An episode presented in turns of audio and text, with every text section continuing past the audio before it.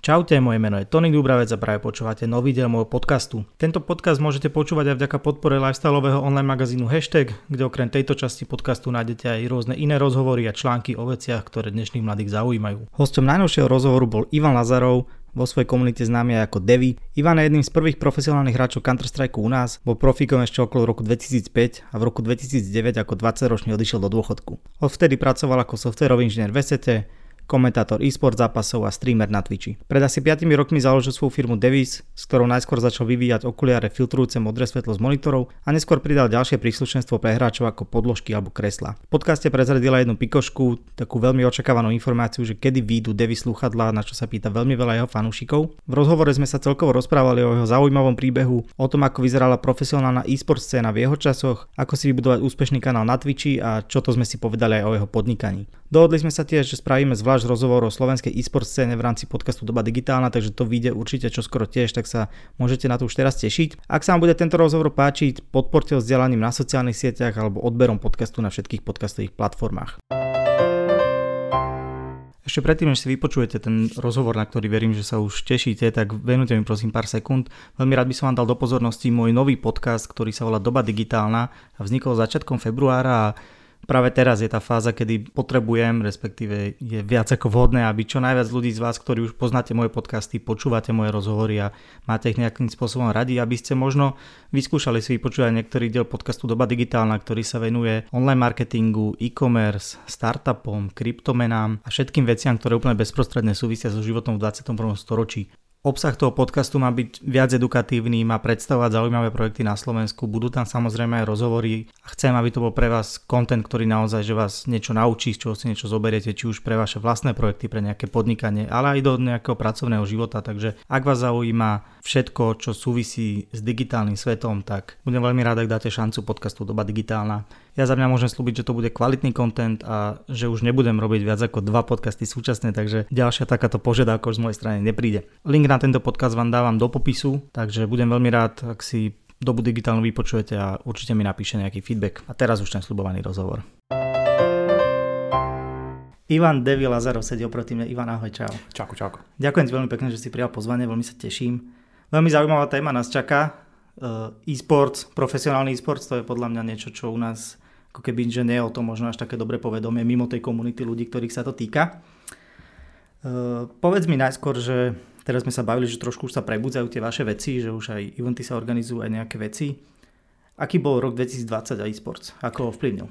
2020 e-sports bol, myslím si, že veľmi nešťastný takisto ako vo veľa ďalších segmentoch. Ľudia si myslia, že vďaka tomu, že sú to počítačové hry, tak sa všetci môžu doma hrajkať a je to, je to viac menej niečo virtuálne je to polovičatá pravda. Na jednej strane áno, dá sa doma hrajkať a naozaj dalo sa tá, dala sa tá pandémia, ten COVID takto prečkať doma v pohodlí počítačov, počítačovej hry, ale e-sport ako taký je niečo vo svete, čo je presne ako hokej, futbal a tak ďalej. To znamená, že zaplňa to štadióny, zaplňa to obrovské eventy a tieto dvere sa zavreli. Takže pre e-sport to bola úplne rovnaká rana ako pre hociaké iné odvete, kde je treba divákov mať priamo mm-hmm. na mieste, takisto aj hráčov. Takže rozhodne si nemyslím, že by e-sport teraz nejakým spôsobom spôsobom prekvitoval počas pandémie, ak si niekto môže myslieť. Prekvitalo IT, prekvitali určite nejaké hry, predaje, tieto všetky nejaké technologické vecičky určite išli hore, pretože ľudia doma sedeli, ale e-sport ako taký stagnoval. Vyslovene stagnoval, mm-hmm. sponzori neboli nadšení, všetky veľké turnaje sa bohužiaľ zavreli.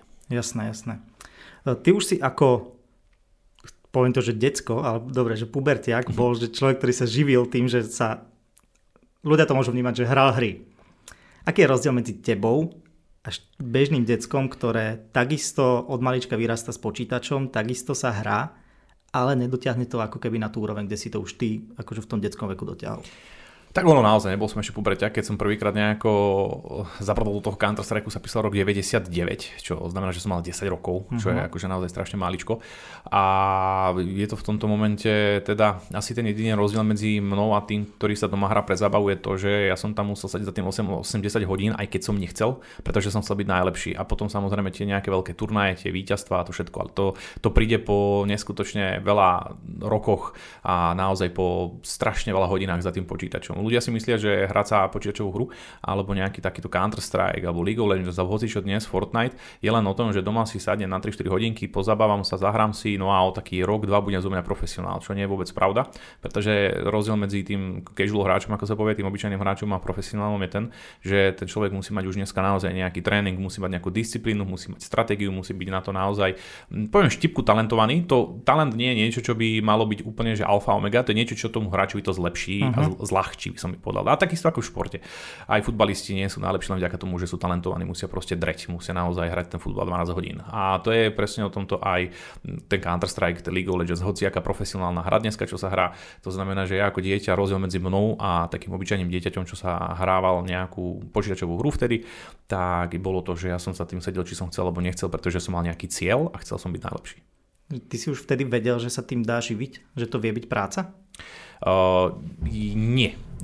Doslova povedané nie, pretože viem dneska, ako sa na to pozerajú väčšinou decka, alebo teda takí tí mladší nejakí diváci, vidia všetkých tých ninjov a, a shroudov a neviem koho všetkého, čo zarábajú proste milióny, lebo sa hrajú. Nie, ja som vtedy vôbec nevedel, že takéto niečo existuje, pretože nebol taký in, nebol internet vôbec uh-huh. nejak rozšírený. Broadband vtedy neexistoval. Rok 2000 naozaj to bol nejaké, nejaké DSL, možno ešte naozaj nejaké modemy, takže to internet vtedy neexistoval nejako extra na Slovensku a v Bratislave, kde som hrával a boli sme skôr v herniach, takže to bolo všetko komunitné, to bolo uh-huh. kamarátske, to bola zábava, boli nejaké miestne turnaje, kde naozaj prvé miesto bolo sladké prekvapenie a potom to už začalo byť také trošku akčnejšie, boli veľké, veľké herne v Bratislave, ktoré robili aj finančné hodnotenia. No a tam vtedy som si tak uvedomil, že má to taký punc profesionality, má to naozaj niečo do seba a strašne sa mi to zapáčilo. Proste celý ten, celý, celé to e-sportové odvetie začalo takto nejako rásť a malo to a nejakú, nejaký zmysel, tak nešiel som si za tou výhrou a peňažnou, šiel som si za tou výhrou, že budem, budem prvý. Mm-hmm. Takže peniaze alebo nejaká, nejaká sláva tam vtedy nehrali. Takto, peniaze nehrali rolu sláva, by som povedal, že áno. Chcel mm-hmm. som mhm. byť proste najlepší. Takže ty si ako keby, že to bolo pre teba zaujímavé to, že byť líder tej komunity, tak to nazvem, aj keď si ešte nevedel, že môže byť z toho profi hráč, ktorý z toho akože, že vie žiť. Áno, tam a podľa by som, že je to tímová hra, to znamená, že chcel som, aby môj tým bol ten uh-huh, najlepší. Uh-huh. Nie, nie je to vyslovene, že by som ja chcel byť ten najlepší, samozrejme tam ne, nejaké to ego tých hráčov tam je, jeden je rifler, jeden je sniper a tak ďalej, takže ja som bol AWPkar, ja som bol sniper a chcel som byť určite taký ten, ten strašiak na tej mape, že vedia, že niekde v ďalke číham a darilo sa mi to a to je to, čo ma tak ako morálne nejak ďalej posúvalo, že som vedel, že takto straším tých hráčov na tom serveri, takže toto bola celá taká moja odmena. Potom s tým došli samozrejme tie rôzne zmluvy, partnery, peniaze ale tak dnešní hráči to robia trošku opačne, mám pocit, oni utekajú za tými peniazmi, čo je podľa mňa veľká chyba. Uh-huh. A to je asi vo všetkom, akože, čo, čím sa niekedy možno nedalo živiť a teraz dá, tak ľudia hneď vidia najskôr tú odmenu. Existujú aj dnes ešte takéto herne? Alebo už je to také, že už každý má doma taký setup, že nepotrebuje niekam chodiť? Veľmi veľa herní skrachoval. Mám taký pocit, že tu na Bratislave prežil Storm len vďaka baru. No. a poviem to teraz tak hnusne vďaka uchylákom na pokeci, pretože to, ak niekto, keď, niekto z Bratislavy, kto je a pozná Storm, tak vie, že tam proste to bolo dole v tých katakombičkách, tam boli ľudia proste naozaj veľmi zvláštni. Ale toto všetko pomieralo samozrejme. Prišiel broadband, prišiel rýchly internet a všetci sa nejako, poviem to tak, tak v tom žargone, všetci sa zakempili doma. A nie, nie je sa čo čudovať. Naozaj tá cesta niekde dohrne a jednoducho míňať tam peniaze, keď máte už svoj počítač, svoj internet, je to všetko, tak všetko sa proste prehodilo do online, ale to je vidieť vo všetkom, nielen v herniach. Uh-huh. Kto boli takí prví, alebo že tie prvé signály, ktoré si dostával, že dá sa, že môže byť toto práca? No, prvý signál, že som videl, že to môže byť naozaj práca, je asi by som povedal, keď som vyhral svoj prvý veľký turnaj a čo znamenalo som... veľký turnaj v tom kontexte? Mm, úplne, že, úplne, čo pre mňa bolo asi neuveriteľný zážitok, tak to boli vyhraté prvé majstrovstvá Česka, čo de facto bolo aj Slovenska, len sa to nevalo Československa, bolo to MČR, Invex a tam som vyhral nejakých 30 tisíc českých, čo by bolo na dnes, na dnes cez tisíc eur. Uh-huh. Proste 15-ročný chalan, alebo koľko som mal vtedy rokov, jednoducho si prišiel k takejto sume, to je niečo... To asi s infláciou by bolo aj ďaleko viac ako tisíc eur. Áno, áno, tam a k tomu ešte nejaké hardvery a neviem čo všetko, plus sponzory a proste to bola, to bolo, bol som chalanisko na strednej škole, ktorý zrazu nevedel, čo s peniazmi. Uh-huh. A mhm. to je, to je presne čo, um, myslím si, že bolo na to na také také ďalšie plus, taká ďalšia odmena a tým, že som najparadoxnejšie na tom bolo to, že dobre, vyhral som turnaj, dal som si deň pauzu, teda tým, dali sme si prestávočku a ďalší deň sme zase hrali a zase a zase. A pre mňa neexistovalo mesto, pre mňa neexistovalo nejaké víkendové opíjanie sa niekde v meste s spolužiakmi, kamarátmi a tak ďalej. My sme proste trénovali, byť najlepší, byť najlepší na Slovensku, v Čechách a všeobecne v okolí v Európe. To není o tom, že teraz budem, sa, budem chodiť na žurky cez víkend a cez týždeň si sem tam zahrám. To bolo proste od pondelku do pondelku som bol zavretý za počítačom a trénoval som. Takže to bolo, to bolo naozaj také zvláštne obdobie, ale absolútne ho nelutujem, lebo boli sme partia, absolútne fantastická partia ľudí, ktorá jednu dobu dominovala a vďaka tomu to bolo proste krásne obdobie. Trošku odbočím iba. Postupom času nezačalo ti ako keby chýbať to, práve to, že si, si neužíval tie víkendy tak ako možno tvoji rovesníci? Nepovedal by som, že by to začalo chýbať. Začalo mi to chýbať až v momente, keď začalo sa rozplývať takéto progamerské hranie. Keď už proste tá scéna začala tak nejak stagnovať, um, prichádzala tá finančná kríza, to bol rok 2008+, plus, scénu rozdelili dve verzie Counter-Strike, 1.6 a Source. Jednoducho prestal som nejak aktívne hrávať, prestal som tie, prestali sme byť dobrí, poviem uh-huh. to mhm. otvorene, prestali sme byť naozaj akože jednička, už sme tak nejako zakopávali, už, už to bolo celé sílené, tak to je ten moment, keď už nemáš nejaké to potešenie z tej jednej strany, strany, tak začneš samozrejme rozmýšľať, že OK, čo sa dá robiť niečo ďalšie. No a ono sa to tak lámalo asi niekedy v roku 2007-2008, jak som domaturoval, išiel na výšku a už som sa musel rozhodovať, čo vlastne chcem v živote robiť, lebo ten e-sport tu na bohužiaľ nemá takú úroveň, rozpadá sa, nedá sa tým bohužiaľ živiť naplno už a vtedy som sa tak ako keby trošku obzrel do takého toho mládežnického života, kde som... Si začal užívať. Tak, Jasné. Dobre, vráťme sa ešte do, toho, do tých vtedy zlatých čias, kedy naozaj, že si teda bol profík. To bolo asi okolo roku 2005. Povedzme, že 2005 taký highlight, hej. Aká bola vtedy situácia? Kde ste sa vy vtedy, ešte predtým, ako ste sa dozvedali o tých, o tých všetkých turnajoch, že kde sú, aké sú, kam sa môžete prihlásiť? Existoval na to nejaký... Tak internet stále bol ako keby, že v plienkach, ešte to nebolo, nemal úplne, že každý prístup k internetu že ako kolovali tie informácie medzi vami? Internet bol v plienkach, to je pravda, neexistoval Facebook, neexistoval Instagram, neexistovali žiadne takéto veci, dokonca ani YouTube, ani nič uh-huh. z mhm. tohto, naozaj to začalo ešte len teraz vznikať v týchto rokoch, tak uh, boli normálne komunitné weby, boli uh-huh. naozaj nejaké komunitné weby, uh, scéna ako taká sa poznala, to znamená, že len teraz takto z prvej povieme eSports.sk, to bolo proste asi taká slovenská legenda, potom ProGamers bola česká, to boli, to boli stránky, ktoré organizovali všetky tieto turnaje ligy. A potom boli samozrejme svetové, potom bol v Maďarsku bol backup. A o tomto všetko komunita vedela, lebo to bolo uh-huh. úzko späté. Takže keď sa v tom pohybuješ, tak uh, máš k tomu prístup. Existovali nejaký ICQ, ktorý bol vlastne, IRC bolo asi také najhlavnejšie, tam sa dohadovali tréningy a všetko okolo toho, takže Rozhodne, myslím si, že prvá sociálna seť pre takých e-sport hráčov bola SK Gaming, to bude vedieť, tak to je Short Commando a tam sme mali profily a neviem čo všetko, to bola prvá databáza a bolo to naozaj také krásne obdobie. To bol taký, jak by som to nazval, čo to bol LinkedIn alebo Facebook uh, hráčov. Okay, okay.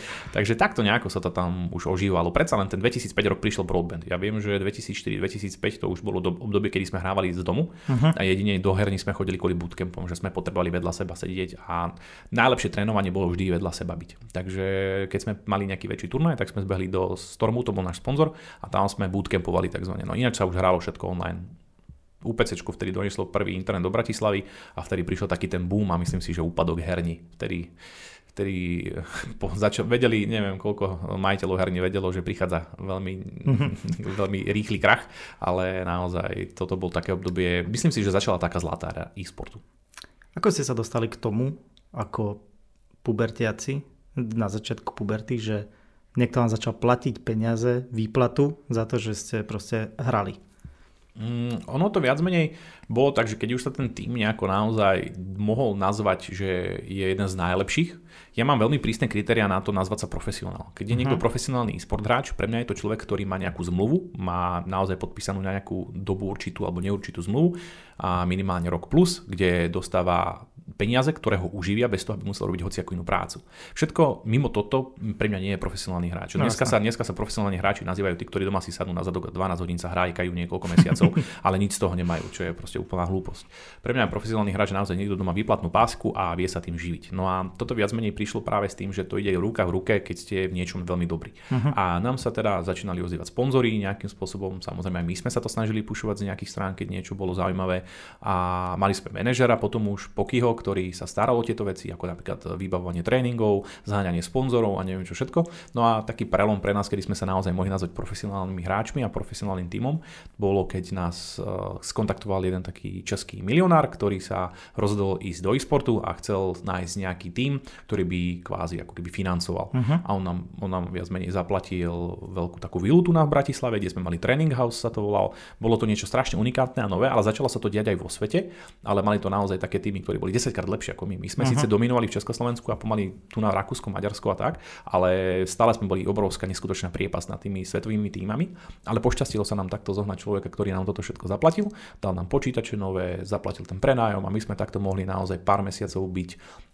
ultimátne profesionálny tým ako hoci kde vo svete. Takže to bolo krásne obdobie, kedy vtedy sme naozaj vedeli, že toto je ten moment a funguje to takýmto spôsobom, že buď vy sa snažíte niekoho nakontaktovať, ktorý viete, že by ste boli predaná hodnota pre nich, alebo potom vás už samozrejme kontaktujú samostatne títo ľudia, ktorí do toho chcú nejak sa začleniť. Uh-huh. Ako vyzeral vtedy ten život? Ty si spomenul, že ste mali teda tú vilu prenajatú, ktorá bola na tréningy, zároveň ste mali teda tie bootcampy, čo sú vlastne tréningy v Storme. Uh, Bývali ste napríklad, že v tej vile alebo normálne u rodičov? Ako kto chcel. Väčšina, väčšina sme tam bývali, naozaj keď sme mali nejaký aktívny tréning, tak e, to bolo také, že som, ja som asi mal taký najväčší problém doma. To som sa chcel opýtať, že čo tvoji rodičia na to, že bývaš niekde v cudzom dome? A to už vtedy som, bol, vtedy som bol naozaj dobrý. To znamená, že naozaj mamina pochopila, že nie je to len nejaké hrajkanie sa. Na začiatku samozrejme ako každý správny rodič, dneska mám na to už úplne iný pohľad vo svojom veku, ako každý správny rodič na začiatku mi teda klepala po prostoch, či som normálny byť v herni zavretý toľko, lebo to nebolo naozaj, keď som mal, predstavte si, že máte 12-ročného syna, ktorý je jednoducho niekde mimo svoj dom do večera, niekde v nejakej herni a hrá sa hru nejakú s nejakými cudzími ľuďmi. No to je mm-hmm. podľa mňa akože nočná mora pre každého rodiča. jasné, jasné. Takže toto bolo proste, muselo byť absolútne strašné pre ňu a dneska to už chápem. Ale postupne, keď teda videla, že tam sú tie turnaje, sú pomerne zodpovední ľudia, ja som mal také zvláštne detstvo v tom, že všetci odo mňa boli vždy strašne starší. Aha. Ja som mal povedzme 12-13 a moji spoluhráči boli 1, 2, 3 až 5 rokov starší. Aha. Čiže bol som vždy v takom kolektíve starších a teda tamárme sa, že zodpovednejších a múdrejších. Takže mamina potom teda sa nejak s tým našim kapitánom dohodla rozhodla, že OK, má, nás, má mať čiastočne na zodpovednosť, ale verila mi a verila jemu a verila tomu celému, že to dáva zmysel, videla, že vyhrávame, že sme dobrí, tak vtedy mi dala úplnú kompletnú voľnosť. A to viac menej, ako myslím si, že som môžem vďačiť jej, že naozaj mi nerobila problémy, pretože poznám veľmi veľa dobrých hráčov, ktorí mali s rodičmi strašné problémy. Uh-huh. vtedy si ešte chodil asi na strednú? Alebo ešte na, základ, na strednú? Začínal asi? som na základke a povedzme, že pro som už bol na strednej. Hej. Stial si aj školu? bolo to veľmi, veľmi, veľmi zaujímavé. Ja som mal veľmi, veľmi takú zaujímavú dohodu s riaditeľkou našej školy, že vlastne reprezentujem školu. Okay. Nebudem klamať, že som trhal rekordy, čo sa týka ospravedlnených hodín.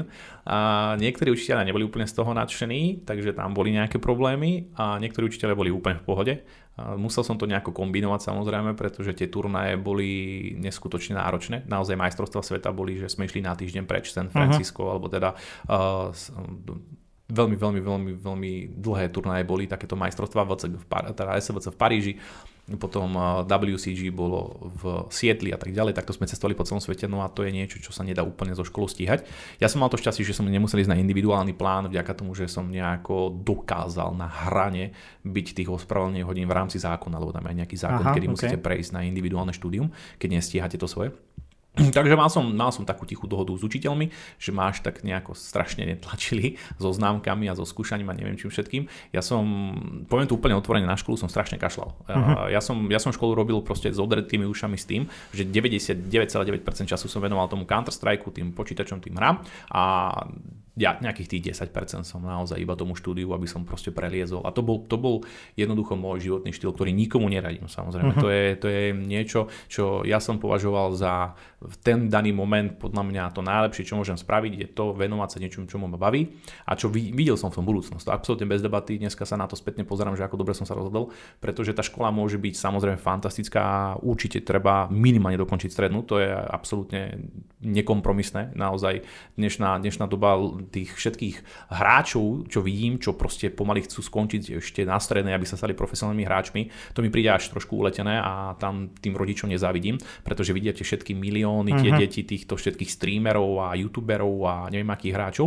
tak tí pomaličky ani nechcú zmaturovať a sú sa stať profesionálnymi hráčmi, ale nechápu, že to dokáže 1%. Uh-huh. Takže to je ten problém, že ten rodič to musí aspoň tak nejako naškalovať, aby bol schopný dať to základné štúdium svojmu synovi, ktorý ktorý teda môže byť kľudne youtuber, streamer potom, keď doštuduje. Jasné, jasné. A to je, to je proste takéto nešťastné, že dneska je to všetko tak strašne mediálne, veľmi nahajpované, že tie deti trošku strácajú tú realitu a to, to bol ten rozdiel medzi mnou asi vtedy v tých rokoch 2005, kedy som išiel maturovať 2007 a tým dieťaťom dneska, že on proste na to, do tej maturity ani nechce ísť z toho dôvodu, že si myslí, že bude hneď milionár. Ja uh-huh. som mhm. vôbec nevedel, či som schopný sa s tým živiť aj neskôr a rozhodne v tom neboli ani zďaleka také peniaze ako dnes, takže pre mňa bolo dokončiť strednú jednoznačne priorita, ale otvorene nedával som tomu ani, ani 10%. Jasné. Ako vyzerali vaše dni?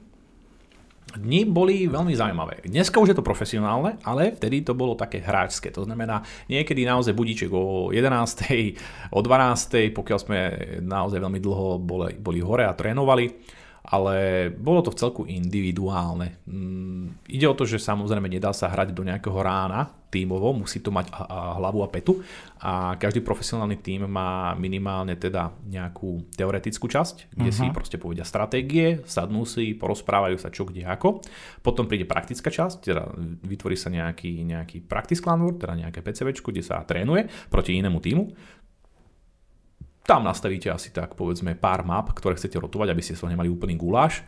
Ten daný deň teda odtrenujete nejaké 4 povedzme 4 tréningy a potom samozrejme už každý nejaký individuálny plán, aim tréning alebo nejaký strategický tréning a tak ďalej, to si už každý robí sám. No ale povedzme, že tak 8-10 hodín tomu proste venovať treba, pokiaľ chcete byť na vysokej úrovni, niektoré týmy tomu verím, že dávajú aj viacej a náš teda deň vyzeral tak, že sme sa zobudili niekedy teda do obeda, k obedu, nejak sme sa najedli, niečo sme si povedali, každý si robil nejaký svoj program, mali sme pripravený tréning povedzme o nejakej 6. a hrali sme 6, 7, 8, 9, 10, 11, 12 a potom od 12. sme si teda dali nejakú stopku. Ako sme to cítili, keď sme, keď sme chceli hrať viacej, že dávame, tak sme hrali viacej, keď, keď sa nám to proste nedarilo a musíme to, človek to musí vedieť vycítiť, musí vedieť, uh-huh. kedy, kedy netlačí na pílu.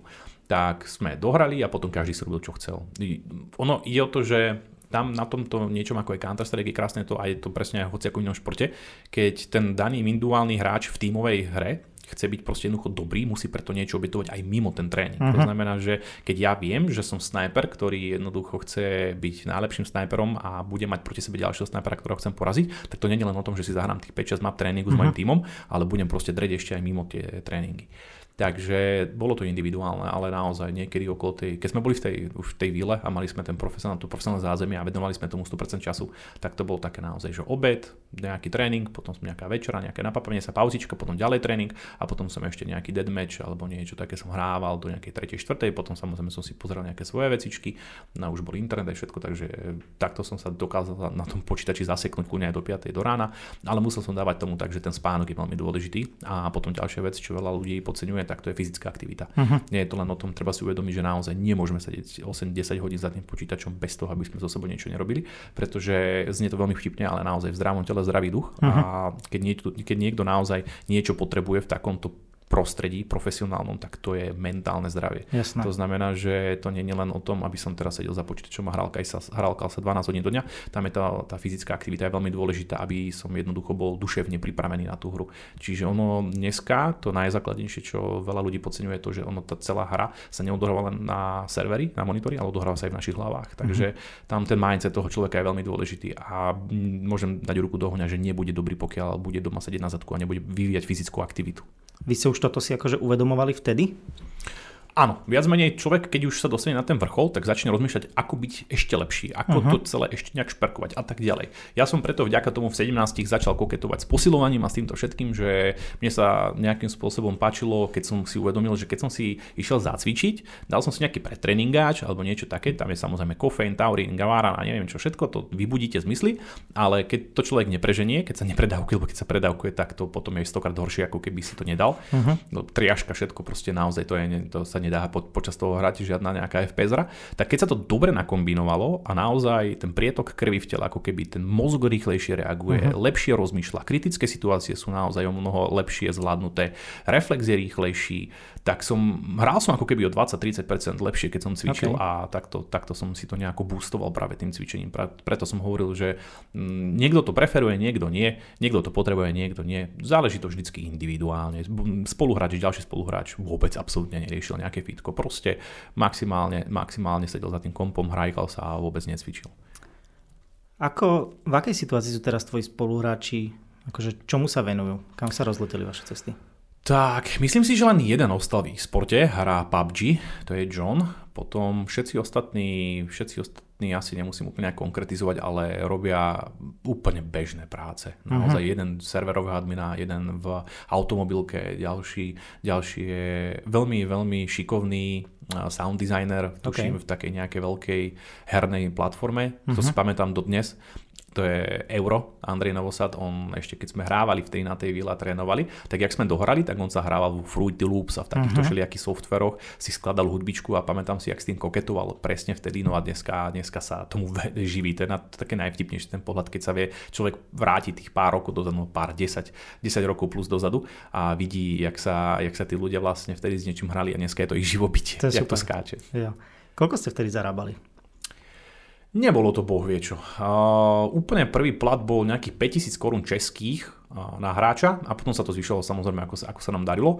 Plus teda všetky hardvery sme dostávali, potom vyhrané turnaje. Mm. Keď sme, keď sme boli na výslni, tak mohli sme si mesačne prísť na nejakých takých, čo ja viem, 20 tisíc, uh-huh. 20 tisíc slovenských korún. No, pod, pod, bolo to okolo tej tisícky si myslím. Myslím si, to že... nebolo zlé na, tú, na tú mladého chalana vtedy. Áno, len teda problém je ten, že sme boli, boli sme dominantný, najlepší československý tým. Dneska taký tým proste zarába akože násobky viacej, takže to je bohužiaľ vidieť, ako tá e-sport scéna bola vtedy. Ona bola niečím o mnoho lepšia ako je dnes, to komunitu aj všetkým, pretože dneska, dnešná komunita sa mi moc nepáči, keď mám pravdu povedať. Je taká zvláštna, ale zase na druhej strane proste tie firmy do toho nedávali toľko peniazy. Uh-huh, Bolo to jasne. také, poviem to hnusne, to Slovensko je v tomto strašne zaostalé vo veľa veciach. Naozaj tí, my sme boli závisláci pre médiá. My sme boli proste nejaký, nejaké, nejaké závislé deti na hrách a je, je to šialené, keď si predstavíte, ako demotivuje človeka, ktorý takto ťažko trénuje a dáva tomu všetok svoj voľný čas, letí niekam do Paríža hrať proste finále nejakej veľkej ligy alebo majstrovstva sveta, proste naozaj niečo, čo by malo za vami nejaké médium dojsť, nejaké noviny a televízie a mali, mali by sa píšiť tým, akože malo by to uh-huh. Slovensko byť akože reprezentované nami a mali by, mali by sme byť naozaj niečo ako tí športovci. Za to, že sme zadeli za počítačom a staršia generácia to nepoznala, my sme neboli takí tí, ktorí by teraz médiá oslavovali, že oni nás reprezentujú pekne v zahraničí, my sme boli proste závisláci a to je strašne demotivujúce. Teraz sa to už konečne trošku láme a naozaj vidím, vidím veľké, veľké médiá, ktoré sa do toho opierajú, keď vidím našich slovenských a českých uh, hráčov, mojich kamarátov, ktorí naozaj konečne majú majú priestor. Ale paradoxne, stále pozerám, aj naša RTVS a tak ďalej robí reportáže, kde sa vyjadruje psychologička, že nie je zdravé toto a toto. Uh-huh. To je také, ako keď si predstavím, že nech mi niekto povie, ako je zdravé hrať futbal, keď každý boží rok vidím tých ľudí niekde na nejakých operáciách. vy, vy, dobre, že teraz, keď som nevidel pred pár dňami, čo dostal kopačkou do hlavy ten bránkár uh-huh, český, to a to bolo šialené niečo. A teraz mi niekto ide vyprávať o tom, že ako je nebezpečné hrať sa veľa hodín za počítačom doma, tak mi normálne vám hovorím, že no, veľmi, veľmi ma to hnevá. Ale našťastie sa to už zlepšuje. Chyba tam asi to B, čo si aj spomenul ty, že človek že tí hráči sa musia o seba aj starať aj mimo toho svojho skillu, ktorý potrebujú. Určite, ak chcú byť najlepší, tak proste to, to nejde, nejde ísť len jednou cestou. To tým, že sa všetko strašne napreduje a tým, že nejakým spôsobom na výslení sa by nedá byť strašne dlho, ako je veľmi pekne povedané, že byť najlepší na svete nie je na konci dňa také ťažké. Na, uh-huh. Ťažké je tam ostať. Uh-huh, jasné. Takže to je presne o tom, že pokiaľ jednoducho sa dostaneme aj do tej top nejakej desiny, ono to není už len o tom, že dostať sa do top 10, ale v tej top 10 aj ostať a dominovať tam. To znamená, že tí ľudia robia všetko preto, hľadajú všetko preto, aby boli lepší. To vidíme aj na tenistoch slovenských, niektorí boli v tej špičke, ale problém bol tam zostať. Uh, aké boli že vaše alebo tvoje že najväčšie úspechy z tých čias? Najväčšie úspechy určite hetrik, že sa nám podarilo vlastne 3 roky za sebou vyhrať tie majstrovstvá, kde boli všetky najlepšie československé týmy. Potom sme dominovali dlho aj v Maďarsku, tam boli rôzne backupy, takže sme, sme vedeli poražať všetky, všetky maďarské týmy. V Rakúsku sa nám tiež podarilo, bola kvalifikácia. Mm, to je presne to, čo bolo smutné, že Slovensko nedokázalo mať veľakrát vlastnú kvalifikáciu a museli sme tak, poviem to hnusne, nasockovať sa do nejakých českých, rakúskych, maďarských, neviem uh-huh. akých. No a potom vieš si predstaviť, ako musí byť ako veľmi, veľmi príjemné, keď vám dojde nejaký slovenský tým a zoberie vám rakúsky slot alebo nejaký Jasné. takýto maďarský, český. Takže určite, určite neboli z toho nadšení, no ale nebola iná možnosť. No, no a tak bolo to, bolo to také obdobie naozaj veľmi zaujímavé. No Vieš možno povedať, že ako ste boli v nejakom rebríčku na nejakej pozícii? Mm, Svetový rebríček, ktorý úplne neexistoval. Dneska je krásne ukázaná Halatovo.org, ako celý ten rebríček funguje, body, všetko. Vtedy to tak nejak nebolo. A viem, že sme jednu dobu naozaj dominovali v tej našej strednej Európe. A dostať sa trošku ďalej. Nemecko, Fínsko, Švedsko. Švedsko bola koliska naozaj Counter-Strike aj sportu vtedy. Keď zoberieme Áziu, Ázia bola StarCraft a stratégie, tak keď sa išlo o FPS hry, o Counter-Strike, tak to bolo Švedsko tak ja som mal niekedy pocit, že pre mňa bolo strašne fascinujúce, že my dokážeme dominovať Československu. Nikto nám nedal jednu dobu naozaj, že 16-3, 16-4, kto pozná Counter-Strike, proste naozaj sme všetkých drvili a potom sme si zahrali proti priemernému švedskému týmu a rozbili nás jak malé deti. to bolo pre mňa absolútne vždy fascinujúce, ak môžu existovať takéto obrovské diery medzi tými, medzi tými úrovňami.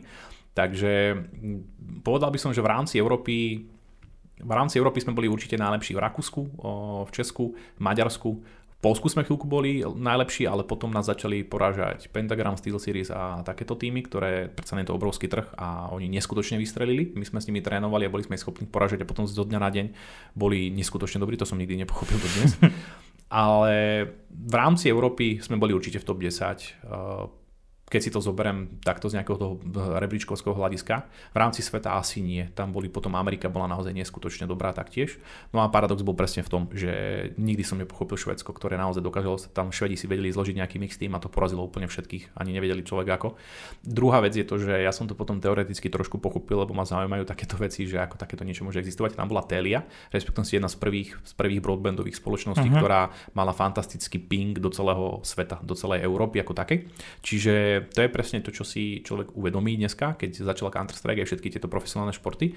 No, najlepší hráči boli vždycky tí, ktorí mali prístup k internetu. Uh-huh. Aj u nás na Slovensku som poznal takých, ktorí boli strašne dobrí, nevedel som, ako je možné, že môžu byť takí dobrí a potom som zistil, oni proste nehrali len doma proti nejakým úplne zlým botom, nehrali len po herniach, oni boli schopní sa na veľmi dobrej úrovni zahrať proti veľmi dobrým hráčom v zahraničí. Takže to bolo presne asi si myslím, že Švédsko bolo tak strašne popredu vďaka tomu, že tam sa dalo neskutočne dobre a kvalitne trénovať. To je také, keď si to porovnáme, že ja na Slovensku mám nejaký, nejakú záhradku u mami uh-huh. a tam si proste kopem s futbalovou loptou a potom si predstavím Švedsku, kde majú proste štadión a tam si proste tie decka trénujú normálne a kvalitne, majú proti sebe veľmi veľa tých ďalších detí, ktoré sú dobré. Čiže to je presne o tom, že keď máš proti sebe supera, ktorý je lepší, tak napreduješ. Keď tu nás sa hráš sám so sebou a pinkáš si ping-pong o, o stenu, tak ako moc moc napredovať nebudeš.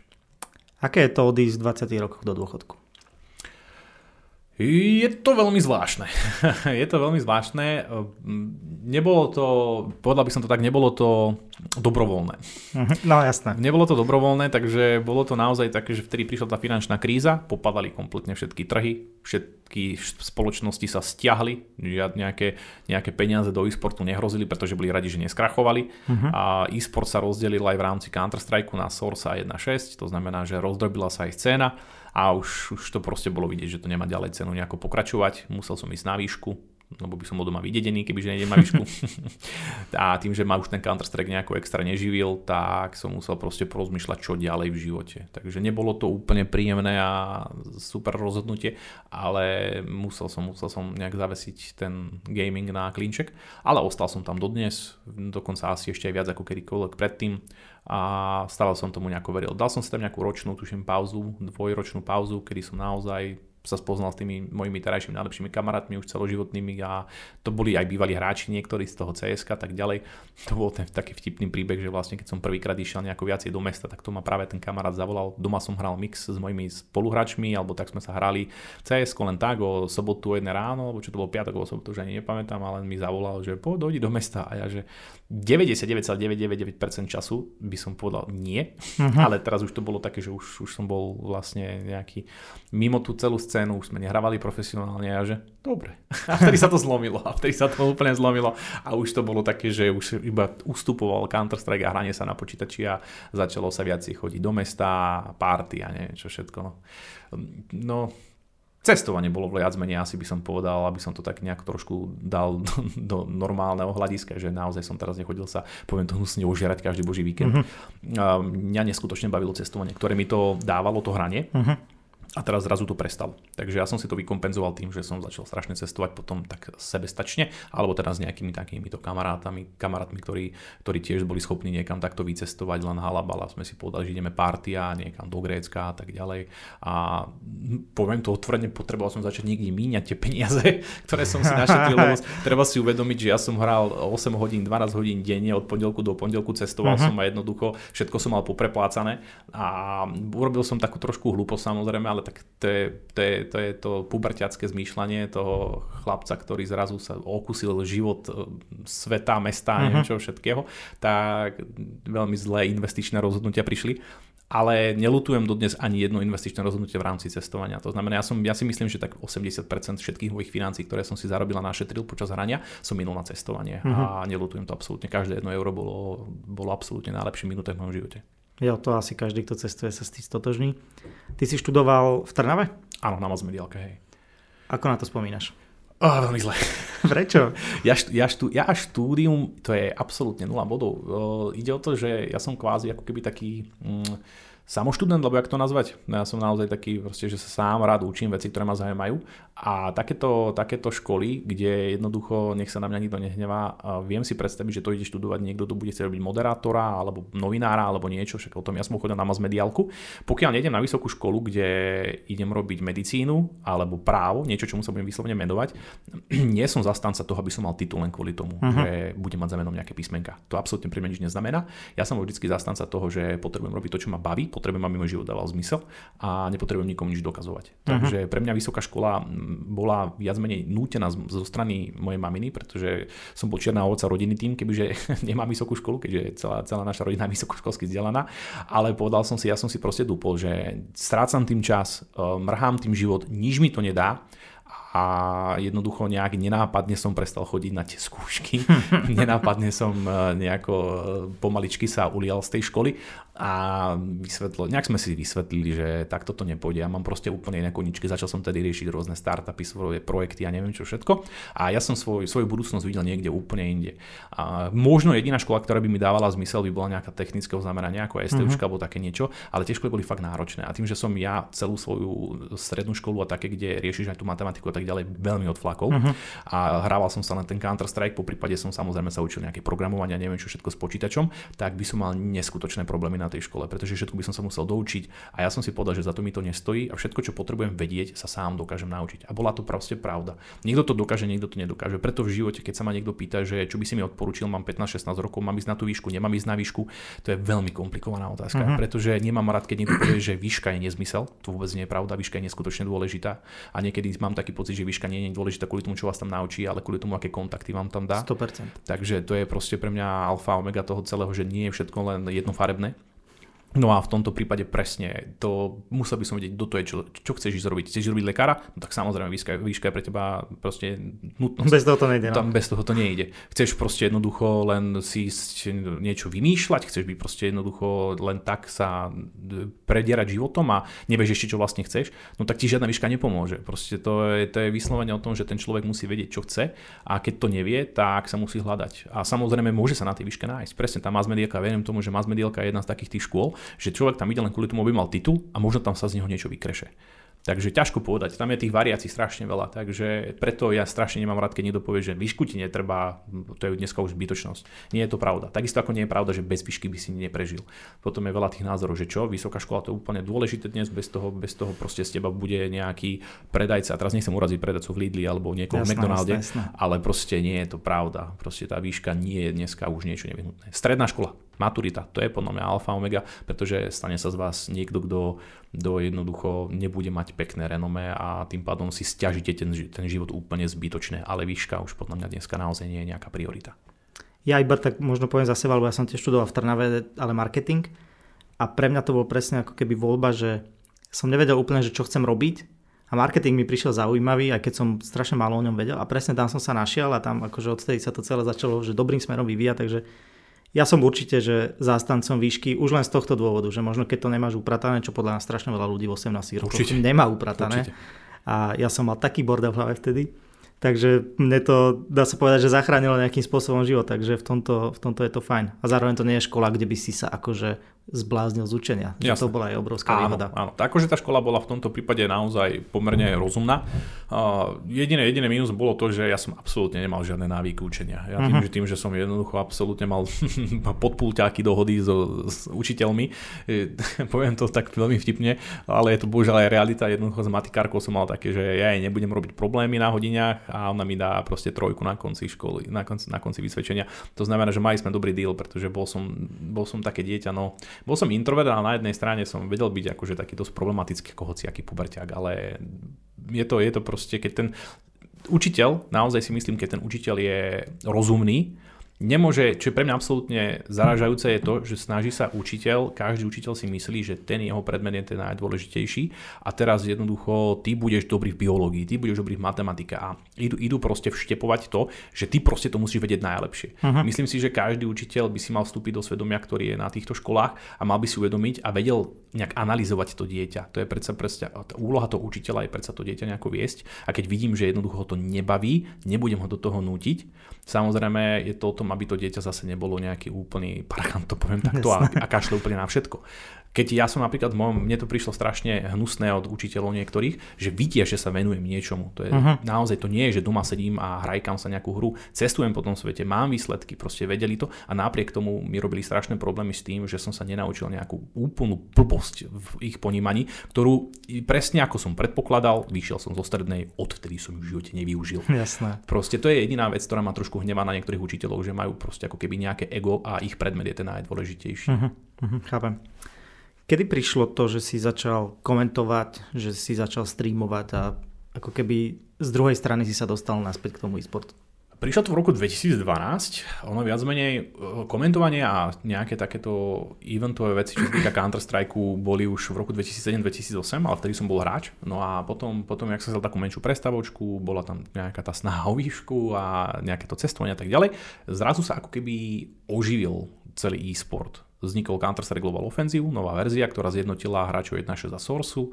Začala znova nejaká taká technologická éra, by som povedal, pretože finančná kríza skončila, trhy sa znormalizovali, zase začali nejak prúdiť peniaze do týchto rôznych projektov a začala ožívať e-sport scéna. Popri tom vznikli stránky ako je Twitch, ako je YouTube a neviem čo všetko a mňa to ako keby instantne ma neskutočne fascinovala, zaujímala tá predstava live streamovať to, ako sa hrám, to, ako nejakým spôsobom niečo komentujem. Ja som vlastne v roku 2012, si pamätám, komentoval ešte v 1.6, teda čo bolo vtedy už naozaj na hrane.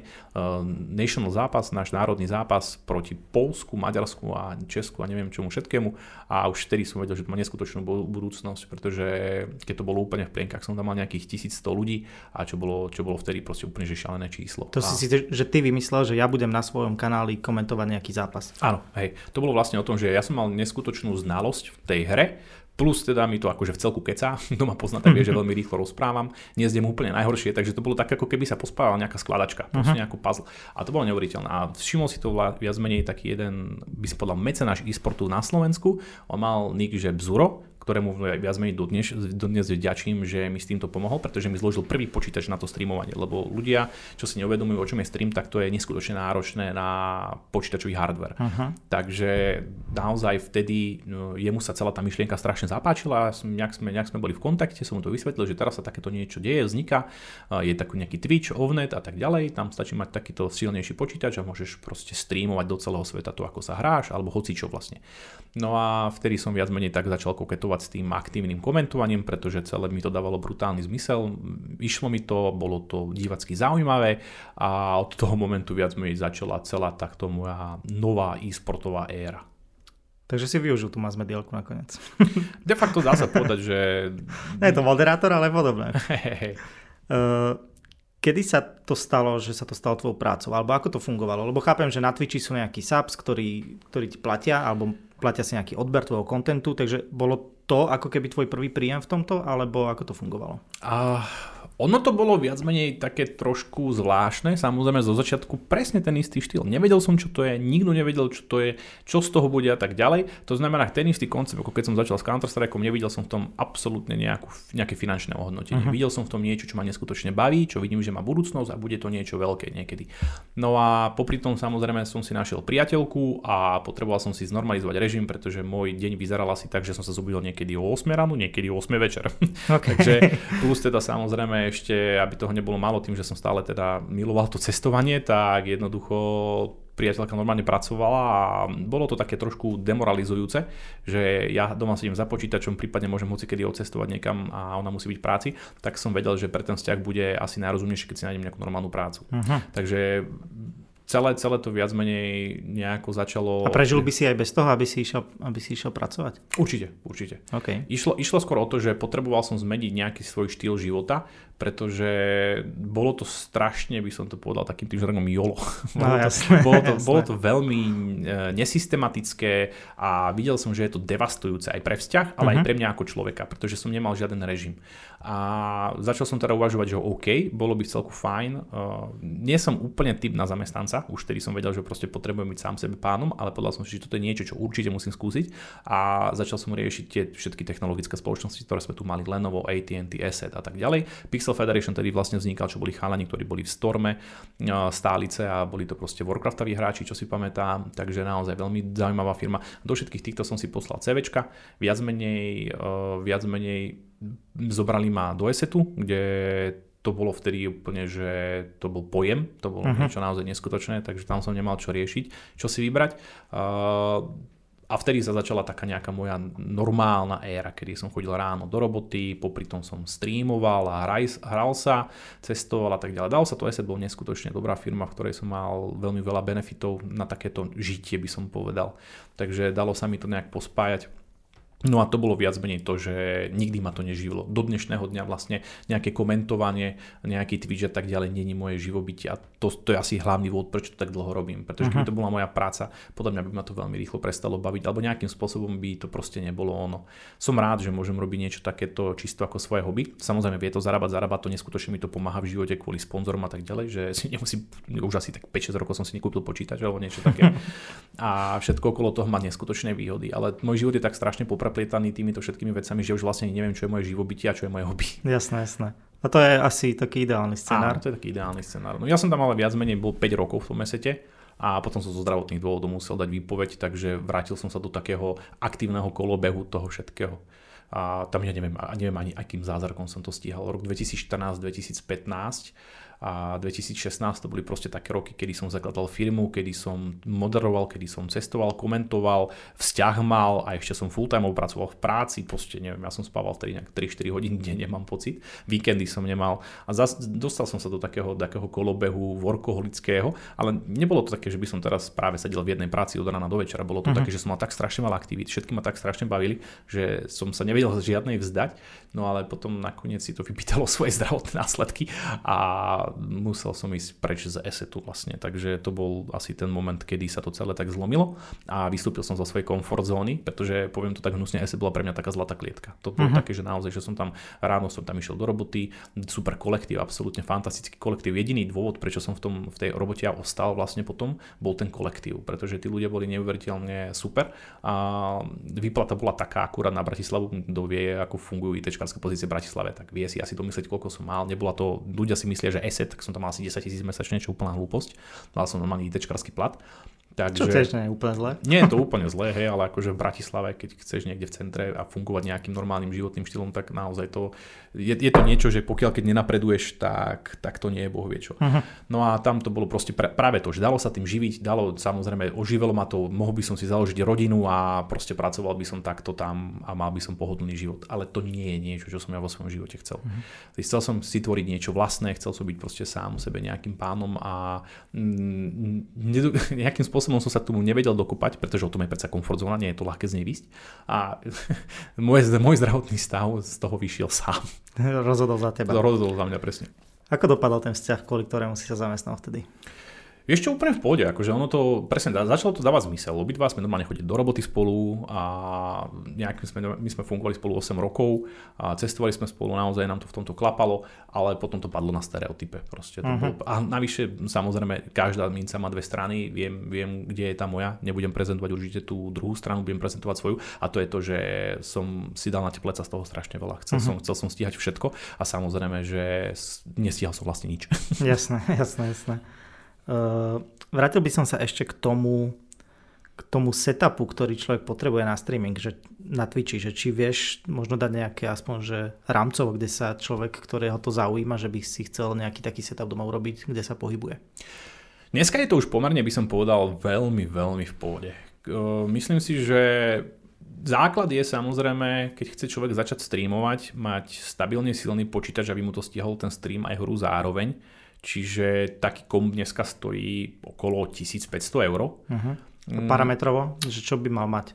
No, určite dneska dobrá grafická karta, pretože uh-huh. máme tam RTX karty, ktoré dobre majú, majú dobrý čip, ktorý NVNC čip vlastne, ktorý kóduje, dekoduje, renderuje obraz a vďaka tomu nežere tak veľa výkonu, čiže nejaká čo ja viem, no už 2000, 2060, 2070 to vie veľmi pekne spraviť a to sú pomerne lacné karty už dnes. 3060 ten, no takto, grafické karty dneska nikto nekúpi, to je prvá vec, môže kúpiť iba celú zostavu, vďaka, maj, vďaka majnovaniu sa ku grafikám nedá absolútne dostať, ale celkové, celkové zostavy, okolo tých 1500 eur nejaká, nejaký počítačik by sa dal určite zložiť, z ktorého sa dá úplne pohodlne streamovať. Niekto ma, niekto ma teraz bude hejtiť, že tak veľa, že určite sa dá zajmeniť. Dá sa zamenej, ale už idete do takého kompromisu, že niektoré tie novšie hry vám nepôjdu dobre. Uh-huh. Takže verím tomu, že naozaj zložíte aj počítač za nejakú tisícku, ale vďaka tomu grafickému trhu dneska je to veľmi náročné. No a potom tam máš nejaký ten štúdiový mikrofón, ktorý kedysi bol neskutočne drahá položka, dneska už to robí každý druhý za 50-60 eur a sú počúvateľné. Takže tam by som povedal, že tam, je to, tam sa to pohybuje v tom hardveri, že sluchatka, myška, klávesnica, mikrofón, neviem čo všetko, nejakých 200-300 eur, nejaké to svetlo, keď chcete. Ale tu už hovorím také, že naozaj ten stream bude nejako vyzerať. Človek na to, aby len doma sedel, hral sa a zapol stream, stačí mu jedna webkamerka nejakej normálnej kvalite, jeden štúdiový mikrofón a počítač, nič viac, uh-huh. nič menej. Je to, je, to, je to možno nejakých tých 1500 eur dokáže človek začať streamovať úplne bez problémov. Uh-huh. Dá sa dnes ešte vybudovať kariéra na Twitchi? Dá, absolútne, bez debaty. Je to neskutočne ťažké, ja keď som si to takto presne predstavil, keďže je to veľmi častá otázka na mojich streamoch, že ako sa môžem presadiť, čo už jedno, či v Counter-Strike alebo v streamovaní a tak ďalej. Dá, vždy, si, vždy sa dá, pretože no, ono, je to, ono je to len o tom, kto je ten človek, ako vyzerá, ako rozmýšľa, ako sa správa a všetko okolo toho. Keď jednoducho na to ten človek má, tak je jedno, či začal pred 10 rokmi alebo začne zajtra. Mhm. Pretože na to jednoducho má. Keď má na to jednoducho nejaké vlohy, showmanstvo, Eh, je dobrý v nejakej hre alebo niečo. Ja som zastanca toho, že keď človek má pri, eh, nejakú predispozíciu na to byť dobrý streamer, je jedno, kedy začne. To nefunguje tu na pre mňa takto, že je už obrovská konkurencia a tak ďalej. Ja každý boží rok vidím ľudí, ktorých som v živote nich nepočul uh-huh. a za pár týždňov, mesiacov majú neskutočné čísla. A samozrejme je to potom, potom je to strašne o tom, že ako dokážu vydržať s tými číslami, eh, či sa pokazia, či urobia niečo zlé a tak ďalej, tak ďalej. Ale viem, že je to ťažké, ale je to vždy len o tých ľuďoch, aby boli schopní, aby boli schopní začať a to najdôležitejšie pre mňa, tak najdôležitejšia rada pre nich je vydržať. Pretože uh-huh. veľa ľudí si myslí, že zapne stream a má zajtra 10 divákov, pozajtra 20 divákov, o týždeň 100 divákov a o pol roka bude druhý rest, Agrailus a neviem kto všetko. To znamená, že tí ľudia si neuvedomujú, že niekedy, aj tak ako v živote, ten prelom dokáže dojsť zo dňa na deň kvôli nejakej úplnej hlúposti a zrazu začnú byť veľkí a musia toho využiť. Čiže je to, je to o tom proste využiť tú príležitosť, keď príde a byť hlavne stabilný, mať tú stabilitu a konzistentnosť. Je možno nejaké zameranie tých streamov, kde ty vidíš akože perspektívu, že možno u nás sa tomu veľa ľudí nevenuje, lebo sú rôzne ľudia, ktorí komentujú, akože nejaký content na internete, niekto má taký in real life streamy, niekto zase hrá hry, že je niečo, čo podľa teba je že potenciálny dobrý trh? Uh, potenciálne dobrý trh, ale to si tak, že otázka je, že myslíš, čo je dobre streamovať? Že... A hej, nejaká akože téma alebo niečo, že čo... IRLO, IRLO, dobre, dobre zaujímavý IRLO, len musíte mať aj zaujímavý život. To, že budete, to, že budete streamovať, ak idete do obchodu, to bude človeka baviť 2-3 krát. Ja uh-huh. tiež IRLO streamujem a proste ľudí neskutočne bavilo, keď som išiel do Lidla, pretože tam sa dejú také niekedy veci, že to človek normálne odpadáva. Mám z toho veľmi veľa dobrých skúseností, ale nedá, nedá, to, nedá sa to robiť väčšine. To znamená, že musí tam byť variácia kontentu. Pre mňa je podľa mňa IRLO niečo najzaujímavejšie dokonca aj ja som sa niekedy zbadal, že IRL som sledoval, pritom na Twitch nemám vôbec čas a nesledujem Twitch streamerov, ale IRL ma niekedy zaujímalo. A myslím si, že práve vďaka tomu, že je tam strašne veľa toho, čo sa deje. Lebo keď uh-huh. človek doma hrá počítačovú hru, pokiaľ nie ste profesionál, alebo pokiaľ nie ste naozaj niečím zaujímavý, keď hráte tú hru, ja si ju radšej tú hru zahrám. Uh-huh. Tí diváci proste pozerajú Šrauda a takýchto hráčov, pretože sú dobrí v tom. Pretože uh-huh. jednoducho ja to tak neviem zahrať, tak si to pozriem, ako to hrá profesionál. Potom pozerajú takých, ako je Rest a Grylus a tak ďalej, pretože sú showmeni, sú niečím zaujímaví, baví ma to pozerať. Takže sú to proste herci. Jasné. Oscarovi herci. No a proste to je presne to. To znamená, že ja si musím ako streamer uvedomiť, že v čom som dobrý, čo sú moje, čo sú moje nejaké vlohy, lebo keď budem hrať tú hru, tak mám len dve možnosti. Buď tú hru hrajem veľmi dobre hrať, alebo som niečím veľmi zaujímavý, vtipný, mám dobré hlášky, dobre zniem. Niekto, nebude menovať, žolo, sa preslavil proste takým tým nejakým agresívnejším chovaním, že búchala, neviem čo. Proste ľudí to bavilo, to je proste uh-huh. o tom, že je to, je to šovka. Takže každý, keď sa nejako vyformuje, tak dokáže byť veľký, len musí nájsť to, čo je dobrý. A poviem to hnusne, keď proste v niečom, keď, keď v tom nie ste dobrí, keď naozaj nie ste niečím zaujímavý, netreba to síliť, pretože uh-huh budete, budete de facto proste streamať 5, 2,5, 10 ľudí do konca života. Pretože k vám aj príde, k vám aj príde niekto nový, ale on tam proste neostane. Prečo by mal ostať pri niekomu, kto ho nebaví? Uh-huh. Takže musí, musí ten človek vedieť, čo má streamovať, ako má streamovať a či na to vôbec má. A pre mňa, keď sme sa bavili teda, že čo je také najzaujímavejšie, pre mňa je to proste to IRL, nejaká GoPročka, nejaká action kamera, nejaké soničko, niečo. U, dá sa to dneska už zložiť za pomerne dobrý peniaz, kedy to boli backpacky, ktoré som si ja s Donkým skladali za 2, 3, 5 tisíc eur pomaly. On dneska do toho investoval 10 tisíc, čo je proste úplne že šialená suma, ale tak keď sa to niekomu vráti, tak je to on. Pretože aj on dobre, v tom, aj on dobre vie a vidí v tom neskutočný potenciál, pretože ten IRL stream je, to je bezodná studnica kontentu. Uh-huh. Pokiaľ ste teda samozrejme uh, zdatní v tých nejakých uh, vodách, by som povedal, toho spoločenského života a toho všetkého, že kde ten IRL stream robiť. Lebo hovorím, ten IRL stream teraz nie je len to, že zapnem kamerku a ako nový streamer a pôjdem sa prechádzať do parku. Uh-huh, Nikoho baviť nebude. Uh akoby, čo má človek očakávať v zmysle tých čísel, alebo že čo ho čaká, keď sa rozhodne, že idem teraz, idem to skúsiť na Twitchi. Že ako je to, ja neviem, že koľko je možno, že také normálne, normálne číslo divákov, že ho sledujú, že sa to možno oplatí urobiť aj ďal, ďalší deň? Nič. Nemá očakávať absolútne nič. To je najzákladnejšia chyba, ktorú, najzákladnejšia chyba, ktorú proste dneska ľudia robia idú začať twitchovať kvôli tomu, aby mali divákov, aby mali veľa divákov, aby boli slávni, aby boli bohatí. To je najväčšia chyba, ktorú robia dnešní všetci streamery a to je to, že si myslia, že s tým prerazia a budú neskutočne slávni a bohatí. Streamovať má začať človek naozaj z toho dôvodu, že ho to baví. Uh-huh. Že je to niečo, čo chce robiť. To znamená, že či už pôjde robiť ten IRL stream alebo bude hrať sa tú hru, bude to robiť, lebo ho to baví a to, že tí ľudia prídu a to, že tam bude 10, 20, 50, 100, 5000 ľudí, a budú mu hádzať tam pomaly peniaze naozaj, že každú božiu minútu, tak to je niečo, k čomu sa má dopracovať následne vďaka tomu, že robí niečo dobre. Uh-huh. Všetci, čo idú streamovať len s vidinou toho, že teda budú, budú celebrity a strašne slávni a bohatí ľudia, pohoria. Absolútne. 1%, 1% z týchto ľudí naozaj sa dostane ďaleko, pretože má na to a išiel si priamo čiaro, ale ja som zastanca toho názoru, možno nejaký taký oldschoolový, naivný názor. E, pokiaľ budem robiť toto streamovanie len kvôli tomu, aby som zbohatol a bol slávny, tak bude to pre mňa práca, ktorá ma prestane časom baviť, pokiaľ nebude prinašať výsledky. A tu môžem garantovať, že ono to tie výsledky na začiatku určite prinašať nebude. To znamená, že neviem si predstaviť, že kto je schopný robiť pol roka niečo, čo ho absolútne nebaví, uh-huh. keď tam bude mať 10 ľudí alebo 5 ľudí keď budem robiť povedzme niečo, že budem sa aj tak sa večer zahrám tú hru, som pomerne v nej dobrý, alebo som pomerne vtipný človek a viem, že jednoducho moje, moje okolie ma vníma pozitívne ako človeka, to znamená, že viem im prilákať nejakú tú audience, tak keď to budem robiť popri tom, čo robím, robím hoci čo iné, že sa naozaj sedím za tým počítačom a nevenujem tomu čas, pretože niečo od toho očakávam, to je to najzákladnejšie. Neočakávam od toho nič a robím to, pretože mám na to čas a baví ma to. A potom tí diváci prídu. Tí diváci prídu a mňa to, mňa to stále bude baviť a bude ma to možno baviť ešte viacej. Ja si myslím, že najhoršia vec, ktorú môže človek spraviť, je to, že ide sa do niečoho hnutiť len kvôli tomu, že chce mať peniaze. To je najhoršie.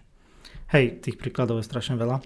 Uh, ako tí ľudia prídu? Uh, ja mám Twitch na úrovni, že mám účet, zabudol som do noho heslo, chcel som sa tam teraz pred rozhovorom prihlásiť, že pozrieť, neviem sa tam dostať, takže Odkiaľ tam tí ľudia chodia? Potrebuješ si ich stiahnuť napríklad z Instagramu alebo vedia ťa objaviť aj organicky priamo na Twitchi?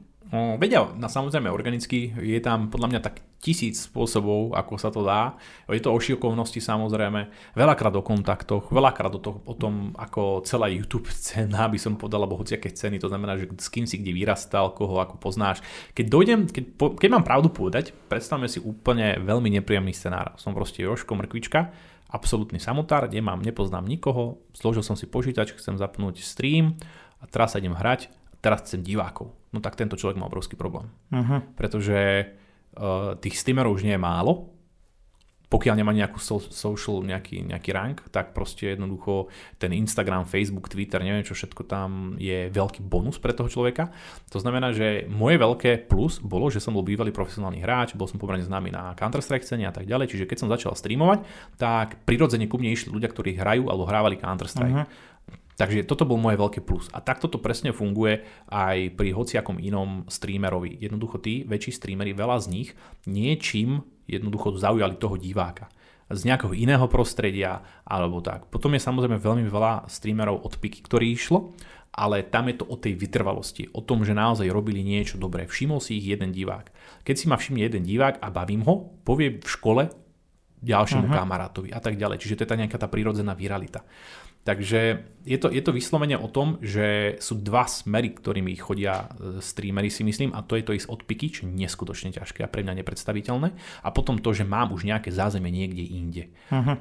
Takže pokiaľ ide niekto naozaj od tej piky, tak to je, to je peklo, ale nie je to nemožné. Je to presne o tom, ako som povedal, že trvá to 10 krát dlhšie trvá to 100 krát dlhšie. Namiesto toho, aby som mal povedzme, že o rok 100 ľudí na streame, bude mať o rok 10-20 ľudí na mhm. streame. Uh-huh. Lenže ide o to, že ono to niekedy sa zlomí. Ak som naozaj zaujímavý, ono sa to zlomí. Tých 10 povie, 20, tých 10 povie 5, 5 povedia 10, 10 20 a tak ďalej a tak ďalej. Takže keď mám čo ponúknuť, jediný rozdiel, keď nemám na to zázemie, je to, že mi to bude trvať dlhšie. Uh-huh. Tých 100 ľudí je že dobrý počet? 100 ľudí na Slovensku podľa mňa úplne primeraný počet. Je to, je to, je to číslo, ktoré vyzerá byť strašne máličke, a strašne málo, ale myslím si, že 100 e, ľudí je niečo, čo keď streamuješ celý deň a máš stabilne 100 ľudí, no sa to nezdá, ale tí ľudia sa tam obmieniajú. To nie je, že no, teba teraz pozera 100 ľudí. Teba pravdepodobne na konci, keď ti dojde ti nejaká štatistika, tak zistíš, že ťa pozeralo 2000-3000 ľudí uh-huh. počas nejakého 80 hodinového streamu. Čiže 100 ľudí je podľa mňa veľmi pekné číslo. Pokiaľ si naozaj nie je nejaký extra slávny alebo nie si proste nejaký 10-ročný streamer, 100 ľudí je úplne príjemné číslo. Je pravda, že musíš streamovať poviem to tak, že čo najdlhšie? Mm, áno, to je, to je proste, povedal by som, že to je alfa a omega najväčších čísiel. Často a veľa. Uh-huh. Pretože tam si treba uvedomiť, že čím dlhšie si online, čím dlhšie streamuješ, tým viacej nasávaš tú masu tých ľudí uh-huh. a máš väčší ten dosah. To znamená, že ty tam svietiš. A to je presne to, že čím dlhšie si online, tebe sa tam premele viacej ľudí. Uh-huh. A keď si niečím zaujímavý a urobil si niečo vtipné a tak ďalej, tak tam je tá viralita. Ty za, povedzme za jeden stream dokáže spraviť dve, tri veľmi zaujímavé situácie, ktoré sa rozbehnú po internete. Uh-huh. YouTube, Facebook, neviem čo. Máme tu rôzne také tieto tie odšotové tieto nejaké z fanpage a neviem čo všetko. Čiže ono je to dneska presne o tom. Čím dlhšie streamuješ a čím častejšie streamuješ, tým budeš mať viacej divákov, tam nie je čo riešiť, tá korola je tam úplne jasná. Uh-huh. Kedy je ten moment, že začnú prichádzať peniaze od tých ľudí? Je to ten moment, kedy jednoducho sa idú odvďačiť za to, že tam si pre nich. Ja by som povedal, že naozaj najviac peňazí ide streamerom, ktorí sú takí by som povedal, že srdciari alebo nejakým, nejakým spôsobom dájú nepriamo, poviem to tak hnusne, manipulatívne vedieť, že som tu kvôli vám uh-huh. a vy ma vlastne živíte. To je presne ten prípad, pôjdem teraz do konkrétnosti, tak to je presne napríklad Res a tým, že vďaka streamu mohol ísť preč z fitka, kde trénoval a mohol sa plne venovať. A diváci sa mu teda odvďačili, že urobil tento risk uh-huh. a vytvoril si veľmi silnú tvrdú komunitu. A tí jednoducho sa mu odvďačili práve tým, že ho donatujú sa a tak ďalej. Takisto Reddy a takisto Žolík a tak ďalej. To sú proste ľudia, ktorí ako keby skočili do toho rybníku s tým, že nevedia, či sa neutopia. Uh-huh. A tí diváci, pokiaľ sú normálni a veľakrát sú normálni, aj keď sa tam nájdú neskutočné individuá, úplne, úplne, úplne hlúpe deti, tak tá kore, vždycky ja to volám, že každý streamer má svoju, svoje jadro, svoje, svoju kore komunitu, ktorá toho streamera podržia. Keď uh-huh. ten streamer je dobrý, naturálny, není to proste nejaký zlý človek, he, nechcem povedať, že herec, no to, to naozaj je, ale keď keď to nie je proste vyslovene niekto, kto sa pretvára falošný, uh-huh. tak tí, tí diváci to spoznajú veľakrát. Jasne. To znamená, že keď, keď je absolútne pochopiteľné, že niekto ako Rest je tak veľký, pretože to je človek, ktorý je vidieť, že má dobré srdce a je strašne, strašne sa na nič nehrá a tí diváci to odmenia. Uh-huh. Uh, ako tam fungujú tí diváci, lebo sú nejakí ľudia, ktorí ťa sledujú a ne, nemusia ťa followovať, alebo to si asi nastavuješ ako streamer, že či musia alebo nemusia. Potom sú nejakí subs, ktorí ti akože mesačne platia nejaké členstvo a potom sú nejaké donaty, ktoré ti vie človek poslať iba tak, že pozera a nárazovo si zmyslí, že by chcel. Áno, je tam, je tam tých spôsobov, ako zarobiť fakt, že už veľa. Uh, oficiálne sú teda subscribe a bity, to sú vlastne kvázi také tie kredity Twitchu a potom sú klasické donaty. To znamená, že normálne cez PayPal, cez kreditko tak ďalej ľudia pošlú hotovosť tomu danému tomu streamerovi. To sú vlastne tieto také najčastejšie. Potom samozrejme existujú všelijaké variácie. Prichádzajú rôzne, potom ešte aj reklama, oficiálna reklama na Twitchi a potom už sú tí partnery. Jasné, potom, jasné. potom už sponzory. Uh, koľko sa dá tak zarobiť Twitchom mimo akože spoluprác nejakých sponzorov? Je to veľmi jednoduché, tam si treba uvedomiť, koľko má ten daný streamer subov. Jeden sub pre nepremier, tak to je VIP vlastne partner a normálny partner a potom sú už extra nejaký VIP. Ale normálny partner má 50% zo subu. Uh-huh. Čiže keď si zoberieme, že sa by nejakých 40... Čo znamená partner? Prepač. To je... uh, ty, aby si mohol na streame zarábať, uh, kedy si, si musel byť partnerom Twitchu. Čiže ty máš normálne podpísanú zmluvu uh-huh. s Twitchom a ty máš normálny partnership. Ty si vlastne ako keby taký nejaký živnostník pre Twitch. Okay. Tak by som to povedal. Nie si vyslovene zamestnanec, ale si naozaj ich nejaká taká časť ich firmy a oni ti potom posielajú mesačne výplatu. Uh-huh. A tá výplata je práve z tých bytov, reklamy a sabu. Okay. To je vyslovene, čo ide priamo od Twitchu oficiálne a všetko je samozrejme danené a tak ďalej. To znamená, že keď približne vieš, ako sa tie ceny pohybujú, tak aj vieš, koľko ten streamer asi zarába. Uh-huh. Veľmi je to individuálne kvôli donatom, lebo niekomu hovorím presne, niekto nemusí vidieť donate celý deň a niekomu tam sa to sype každú božú minútu. Takže donaty sa ťažko odhadujú ale keď si to povieme číslami, tak taký, teraz je vlastne veľké, veľké halo okolo takého amerického, tuším streamera, ktorý sa volá že Ludwig, lebo mal tzv. subaton. Subaton je niečo, že vždy, keď dá niekto sub, tak sa predlží dĺžka streamu. Uh-huh. Taká veľmi zaujímavá vecička. No a prekorčil nejakú hranicu 100 tisíc subscriberov. Takže uh-huh. keď je matematika jednoduchá, on už má ten najvyšší partnership, aký existuje, lebo ty máš percentá zo subu. Uh, sub stojí 4,99 alebo 5,99 podľa toho, či je to cez iPhone kúpené alebo na počítači.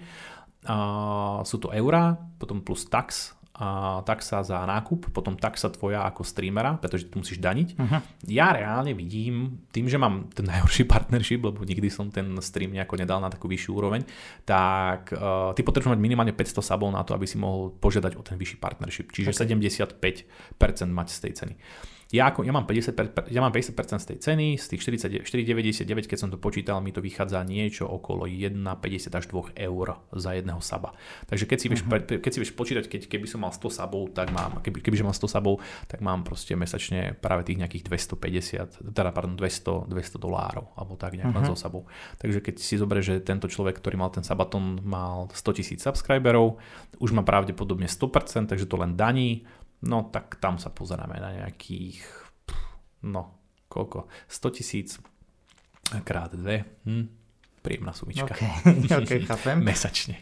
Koľko sú, alebo že koľko majú možno takí tí najväčší slovenskí e, streamery subscriberov?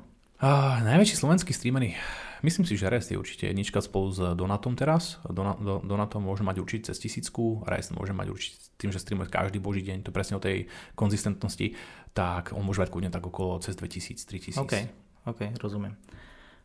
Dobre, poďme ešte k tým spoluprácam, lebo to ma zaujíma. Ty máš nejaké, robil si so štvorkou, s operátorom, mal si, alebo máš asi s Fortunou stále, plus nejaké ďalšie. Ako to funguje v tomto tvojom odvetví, že aké sú možno tie dohody medzi vami, čo ty im dávaš, čo oni od teba vyžadujú?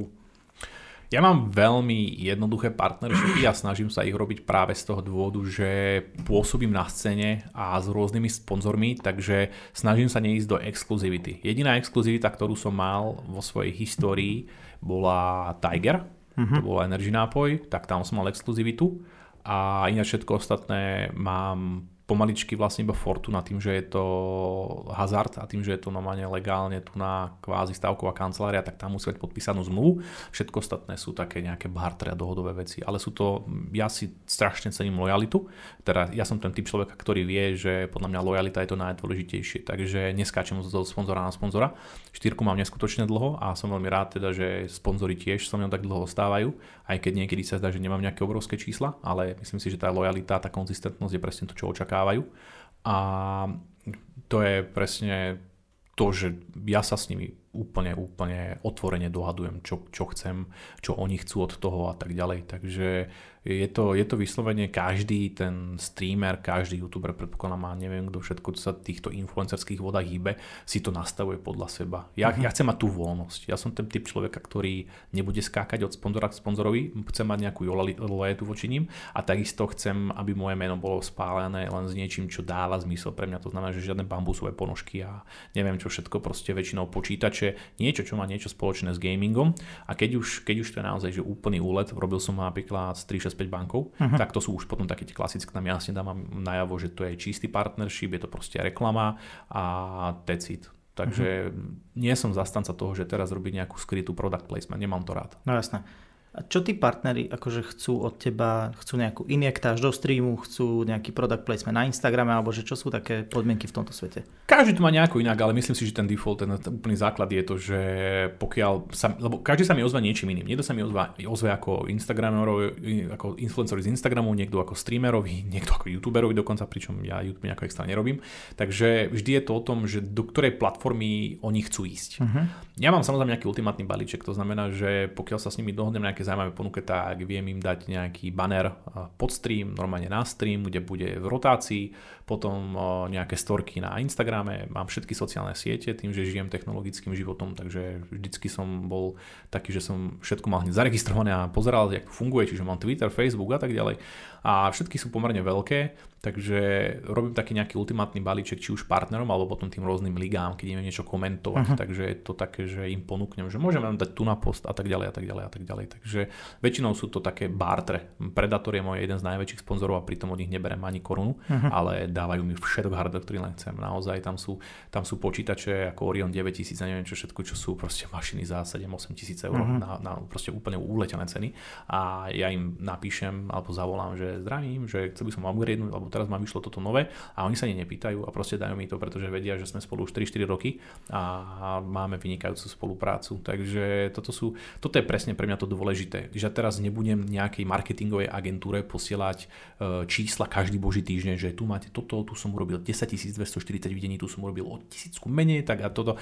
Nie, ja proste chcem mať taký kľud, chcem jednoducho určite im nejaké reporty sem tam dávam, keď sa robí niečo oficiálne a väčšie, ale oni proste vedia, že v najlepšom nejakom svedomí a vedomí uh-huh. ich, ich vlastne promujem a tak ďalej, pretože všade mi tie loga svietia, vedia, že sa, a hlavne ja si vyberiem niečo, čo budem používať. To znamená, že to není teraz, že som si zobral fakt nejakú úplne otrasnú vec, len vďaka tomu, že mi dali za to 1500 eur napríklad, tak to teraz vycapím na Instagram. Uh-huh. Ja, som, ja chcem tú vec používať. Pre mňa, ja si to viem kúpiť na konci dňa. No, to všetko, všetko je pre mňa proste o tom, že ja som rád, keď, keď mám niečo, tak to, ja som samozrejme ako každý ostatný, keď niečo dostanem zadarmo, tak sa som tešíš, rád, jasné. sa teším. Takže uh, určite, určite som radšej, keď, keď uvidím nejaký nový neskutočný monitor od Predatoru a napíšem im a pošlu mi ho a nemusím to, nemusím to riešiť niekde, že musím skupovať alebo niečo. A to je presne to, že všetky moje partnershipy sú takýmto spôsobom, kde máme veľmi dobrú kooperáciu na úplne uvoľnenej atmosfére. Otočím to z druhej strany a tým sa dostaneme aj k poslednej časti a to je teda tvoj, tvoje podnikanie, tvoja značka, ktorá sa volá Devis. Robíš teda doplnky pre gamerov, alebo teda príslušenstvo pre gamerov. Uh, ako ty riešiš tieto spolupráce z pohľadu akože značky? Tak, tá firma bola naozaj úplne zvláštne založená tým, že ja som nejaký ITčkar a nejakým spôsobom ťukám doma do klávesnice alebo v práci, alebo sa hrám a tak ďalej a toto bolo také, že som zabrdol do vytvárania vyslovene nejakého produktu, či už to sú tie okujare, stoličky alebo podložky alebo neviem čo všetko sa ešte chystáme, tak to je, to je proste, neviem ani ako som sa tam dostal, to je pre mňa veľmi zvláštne dodnes, ale Vtedy som si uvedomil, že keď človek naozaj niečo veľmi chce, tak dokáže úplne hocičo, lebo to nie je odvete, vieš, keď si ideš zrazu vyrábať niekde v Číne nejaký produkt, to nie je tak, to nie je teraz, že by som si otvoril Alibabu, kúpim, kúpim podložky za 5,50 a tu ich predám za 25,50, proste je za tým, je za tým brutálny vývoj s najlepšími hráčmi sveta a kamarátami a tak ďalej. A to je presne o tom, že ja vôbec, vôbec niektoré veci tam nedokážem úplne robiť tým, že som nejaký, aj keď sa to nezdá introvert, ktorý doma sedí za počítačom, tak uh, tieto veci som rád, že už mám na starosti mhm, nejaké mm-hmm, marketingové oddelenie. Uh-huh. Samozrejme, že pokiaľ boli nejakí kamaráti, práve hráči ako Guardian, Stick, Oscar alebo niekto, tak ja som sa s nimi dohodol tým, že to nie je, že by som ja išiel osloviť nejakého influencera, ktorému som musel zaplatiť strašné peniaze, aby použil môj produkt. To bolo vyslovene, že sme spolu nejako pracovali. A oni to robili, oni to robili z takej svojej dobrej vôle, uh-huh. pretože veľakrát ja som im mi s niečím pomohol a tak ďalej. Čiže naozaj také priateľské a partnershipovské nejaké správanie. Čiže na začiatku, keď tá firma vznikala, tak mi pomáhala taká, by som povedal, že celá scéna. Uh-huh. A to doslova, pretože firmu Davis uh, zafinancovala kvázi československá scéna cez Indiegogo kampaň, uh-huh. crowdfunding a potom som to celé začal nejako tvoriť spolu s jedným kamarátom, s ktorým sme sa ale nakoniec rozlúčili, lebo sme si úplne tam nejaké veci dobre nenastavili a nefungovalo to a ja už som chcel aj tú firmu kvázi akože pustiť k vode, lebo ja som vtedy hovorím, pracoval som v Esete, komentoval som, moderoval som, cestoval som, priateľka, neviem čo všetko. A zrazu nejaká firma, ktorá mi strašne začala, by som povedal, to je taký ten moment, keď strašne vystrelíš, ale vystrelíš takým spôsobom, že nevieš čo skôr, nevieš ako, nemáš na to správnych ľudí, tak začne ti to ako keby tá ťažoba toho celého úspechu začne ťa prepadať a začne, uh-huh. ti, začne ti robiť problémy vo všetkých tvojich aspektoch života ostatných. Uh-huh. Takže ono to znie tak trošku paradoxne a vtipne, ale úspech tej firmy ma proste ničil a okay. jednoducho nič som nestíhal, nič som nedokázal. Zrazu 700 okuliari som mal poslať niekde do Tokia, do San Francisca, do Austrálie, proste do Sydney a neviem čo všetko. A ja som na to nemal čas, ja som mal proste projekty v esete, ja som mal jednoducho plány s priateľkou, ja som mal hento a zrazu som takéto niečo mal riešiť. No a vtedy, vtedy sa to nejak zlomilo, našiel som, si, našiel som si spoločníka, ktorý mi s tým pomohol a ktorý to celé viac menej po biznisovej stránke vybudoval, pretože je neskutočne šikovný človek v tejto sfére a práve preto vlastne veľmi tým obširnou ob- obchádzkou na toto sú proste ľudia, ktorí našťastie vedia veľmi dobre, čo robia a ja sa môžem venovať tomu, čo, čím to celé vzniklo a to je to, že mňa strašne baví niečo vymýšľať, tá kreatíva a celé to dávať do nejakej formy a potom už do toho, ako zmarketuje, predá a tak ďalej, to už našťastie nie je moja starosť. Uh, ale vieš možno asi povedať, že či fungujete na nejakých bartrových spoluprácach. Áno, jasné, jasné, jasné. jasné. To ako samozrejme nejak, nejakým spôsobom o, tieto veci akože riešim, samozrejme keď to approvujem alebo také niečo, keď to nejako riešime, tak tam sú rôzne sponsorshipy, či už sa naozaj dáva nejaká finančné ohodnotenie väčším, väčším nejakým uh, streamerom alebo youtuberom alebo influencerom, jak to povedať, však to sú viac menej asi priority u nás, uh, keďže je to herné náčinie, alebo jak to nazvať, je to proste herné príslušenstvo, tak uh, sú, tam, sú tam aj takéto finančné hodnotenia, potom sú tam čisto bartre. To, ono je to vždy o tom, kto je ako veľký, samozrejme. Uh-huh, Niekomu jasné. proste už jednoducho nestačí tá podložka. Potom sú to ľudia, ktorí ma poznajú. A jasné, daj podložku, že budem na tom hrať. Takýto je napríklad Dušan Duklok, obrovský youtuber, ktorý jednoducho má moje podložky len preto, že jednoducho mu prišli, že sú dobré a poznáme sa. Takže vôbec, vôbec za to nemusím dať horibilné sumy, ktoré oni si môžu vypýtať. No, proste, to sú také čísla, že koniec. Agrailus má očiach moje okuliare, tie Cyclops. Oni vďaka tomu, že on tak strašne často je za tým počítačom a potreboval nejaké okuliare, aby to dokázal zvládať, tak jeho manažer si to proste vypýtal, že či by sme takéto niečo nemohli eh, im dať, lebo on si to chcel kúpiť. V tomto sú tí niektorí obrovskí streamery a ľudia. A takisto ako ja, že ja teraz nepotrebujem si kúpiť nejakú okuliare za 40, nepotrebujem niekoho naháňať, aby mi dal okuliare zadarmo za 40 eur alebo tak ďalej. Uh-huh. Proste si ich kúpim, lebo na to naozaj už mám. A toto je presne to, že paradoxne ten Agraelus veľa ľudí si myslia, že aké to je neskutočne platená promo.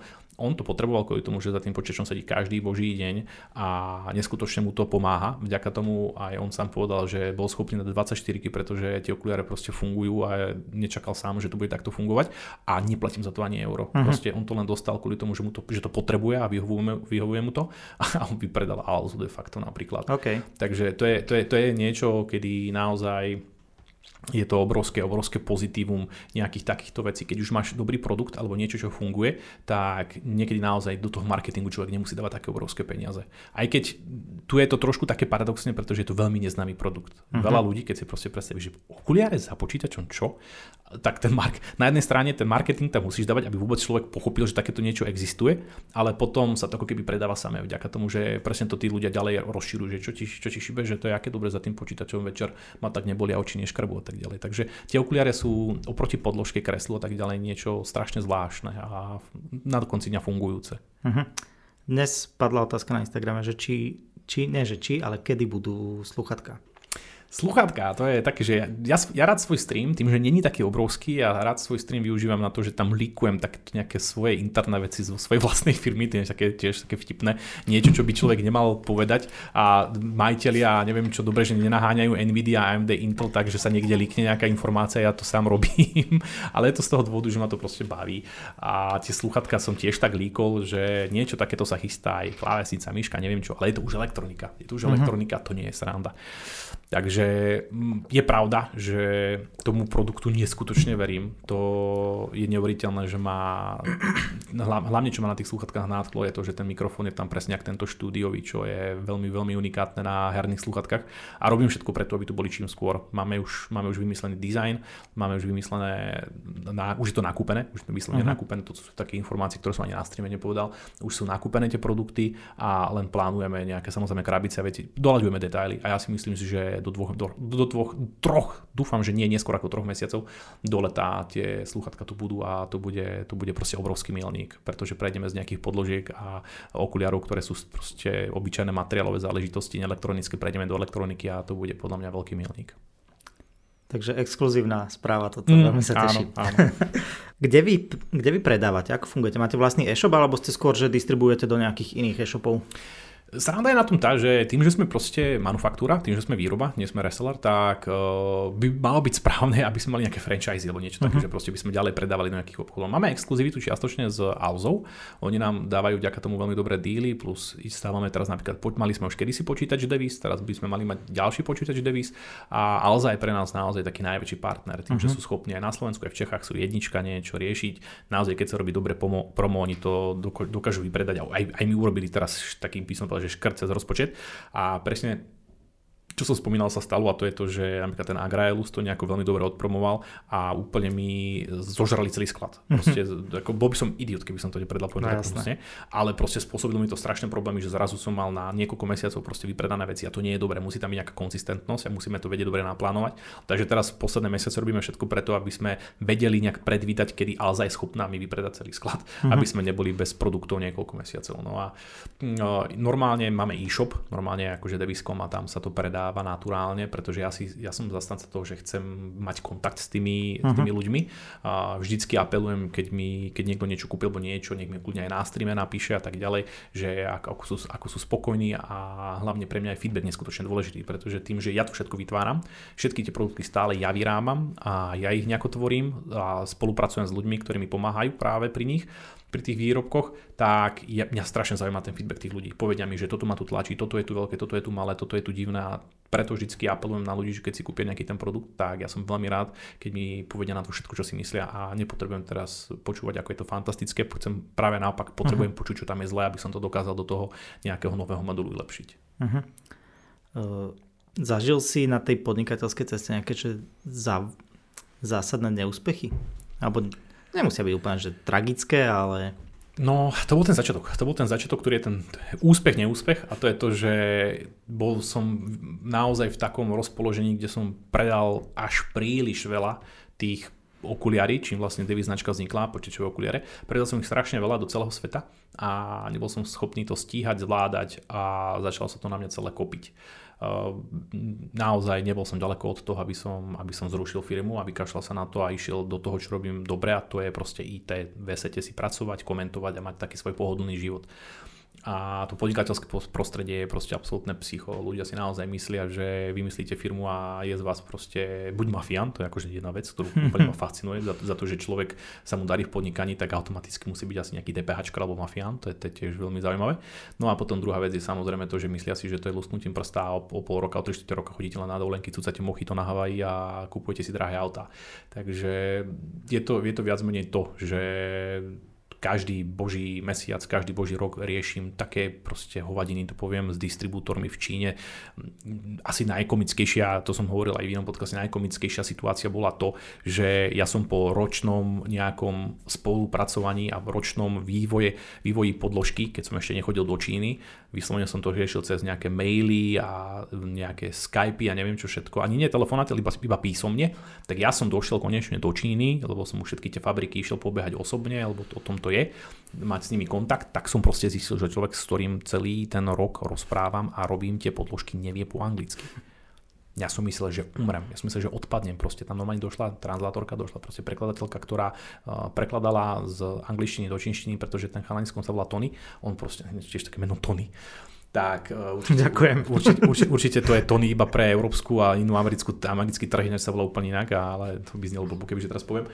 No a proste zistil som, že on typ, nevie ani, ani ceknúť po anglicky. Takže ja som, ja som, ja verím tomu, že tie jeho maily automaticky chodili cez nejaký Bing translator, mm-hmm. alebo Google translator, alebo čo tam oni používajú, Baidu, Baidu translator. Takže je to neuveriteľné, no ale tak je to, je to, je to podnikateľský život, musím povedať, že za, tie, za tých pár rokov som zažil také veci a je to challenge za challengeom, naozaj je to každý mesiac proste e, šialená, ale veľmi zábavná robota pre mňa, lebo mňa to neskutočne baví. Niekoho by to mohlo, niekoho by to mohlo naozaj, e, by som povedal, ako ubíjať alebo niečo. Niekedy, ne, poviem takú fakt hnusne, niekedy mám chuť sa na to, na, do toho lietadla tam toho Číňana uškrtiť ale proste je to neskutočne zábavné a kreatívne. To je presne to, čo som vedel, že budem chcieť v živote robiť a spoznal som to vlastne de facto iba pred pár rokmi, 5 rokov dozadu možno. Uh-huh. Uh, máš nejaký podnikateľský taký, že ultimátny cieľ? Mám, určite. Môj podnikateľský ultimátny cieľ je mať proste jednoducho nejakú vlastnú firmu, ktorá bude vytvárať všetko možné a nemožné vo svete na štýl Elon Musk. Proste uh-huh. môj, môj, každý, kto ma trošku aspoň pozná, vie, že mám kvázi taký trošku by som podľa fiktívnejší vzor a to je Tony Stark a okay. vyslovene naozaj Iron Man, alebo jak to povedať. A veľmi, veľmi, kto sa k nemu tak približuje trošku, je práve ten Elon Musk, takže jedným očkom na ňom proste poškulujem. Som zastanca toho, že je dobré nájsť si niekoho, na koho sa ukotviť a snažiť sa ho dobehnúť.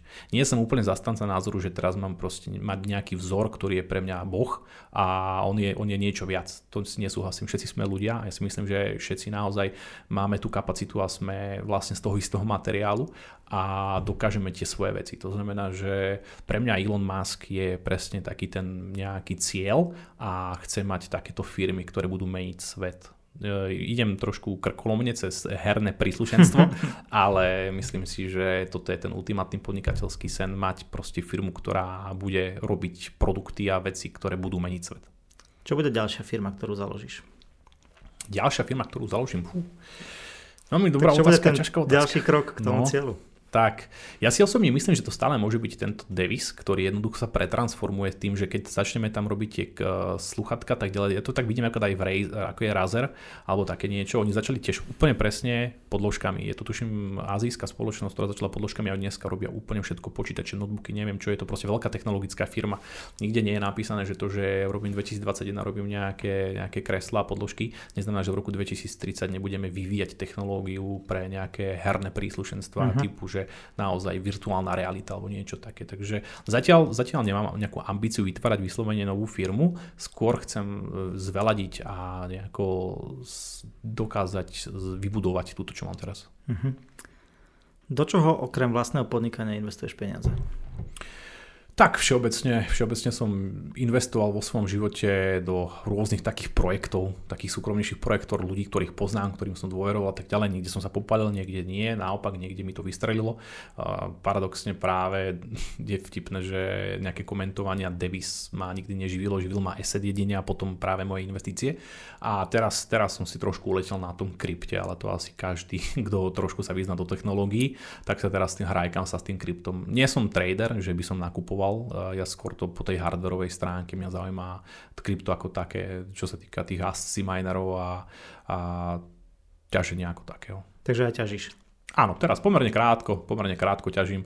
Akurát dneska som si, ma, niekto ma bude nenávidieť asi pravdepodobne, pretože viem, že z jednej časti som problémom asi už aj ja, čo sa týka toho problému s grafickými kartami. Akurát, akurát som dneska, mám tu na v kufri 5 3070.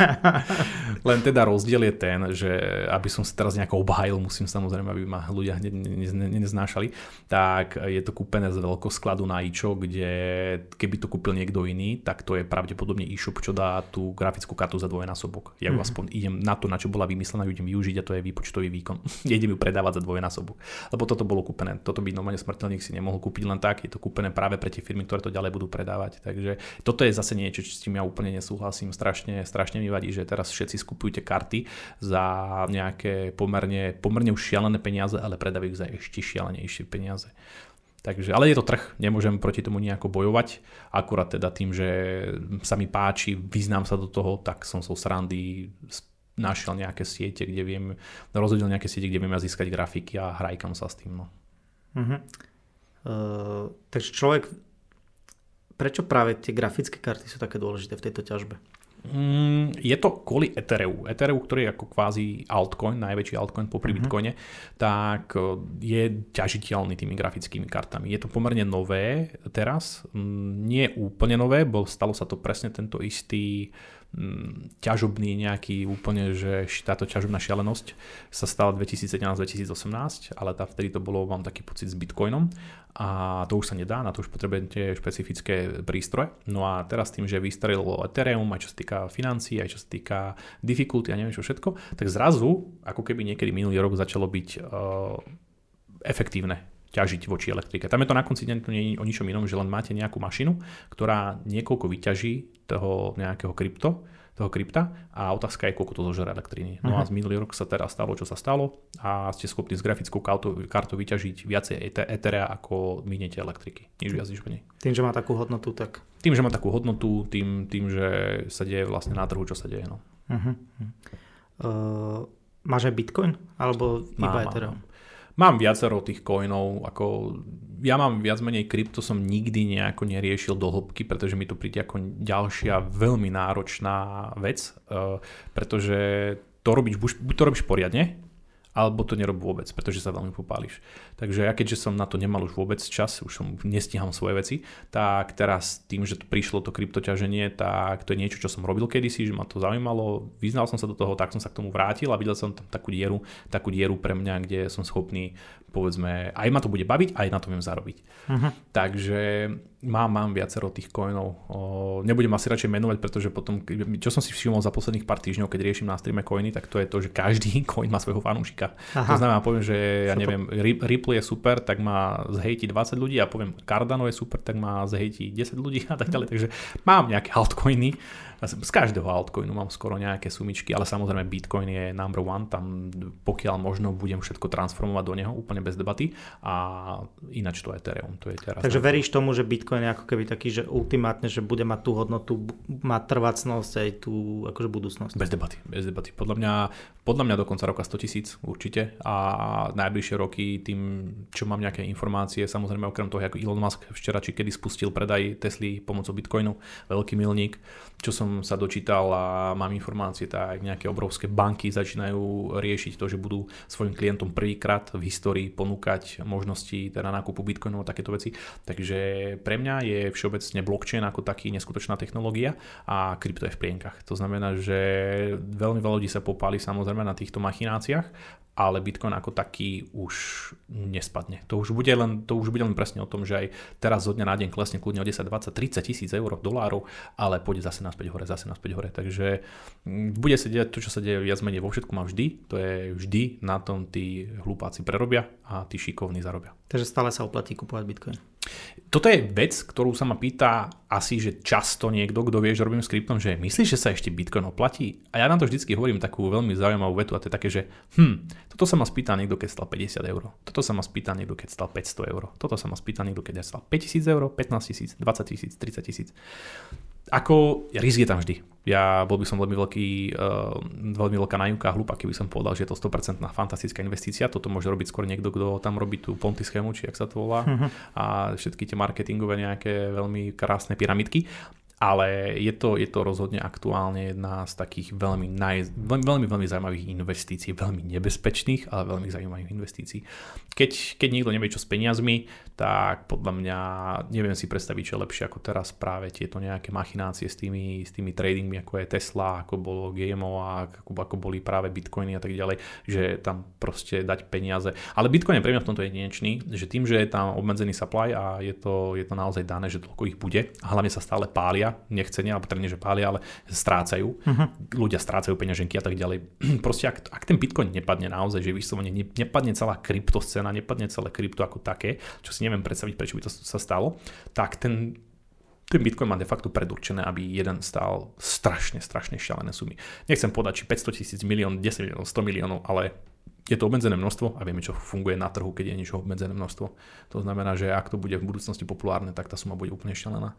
Preto dneska už pre mňa je Bitcoin niečo, čo mám ho, mám ho, nie málo a neplánujem ho vyťahnuť, pretože nepotrebujem ho mm-hmm. vyťahnuť keď niekedy v budúcnosti budem si robiť nejakú neskutočnú investíciu alebo niečo a tak ďalej, tak možno OK, ale rozhodne, čo robia ľudia najväčšiu chybu je to, že sa boja, teraz zrazu vidia, že majú 1-2 bitcoiny, má to 50 tisíc a on, on to, čo keď to padne na nulu a vyťahnem to. No a presne toto som počul, keď to niekto robil, keď mal 300, keď mal 500, keď mal uh-huh. Mhm. 5000 a tak ďalej. Takže pre mňa, pre mňa je, keď raz to krypto mi dojde na peňaženku, už tam ostane, dokým nebude mať finančné problémy. Uh-huh, jasné.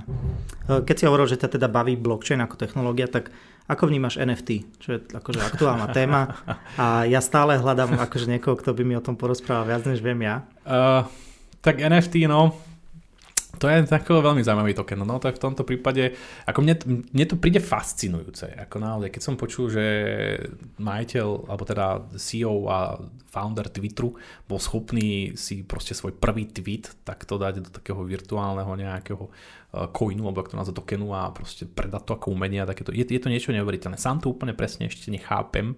Sám som z toho zmetený, ale to je proste, to je proste budúcnosť, to je proste naozaj tá krása dnešného sci-fi veku, keď už sa na to naozaj pozrieme, tak naozaj žijeme v tej budúcnosti a takýmito zvláštnosťami sa dá proste fungovať, existovať. Takže je to niečo, presne ako prišlo v roku 2012, začal byť trošku boom toho Bitcoinu, uh-huh. potom začal byť boom, ja neviem, nejakého, nejakého práve Tesla a neviem všetky tieto vecičky, elektromobily, tak proste vždy mám pocit, že každý rok, každých pár rokov vznikne niečo také veľmi zvláštne, zaujímavé a silné. A toto je, toto je jedno z nich, toto je určite jedna vec z nich.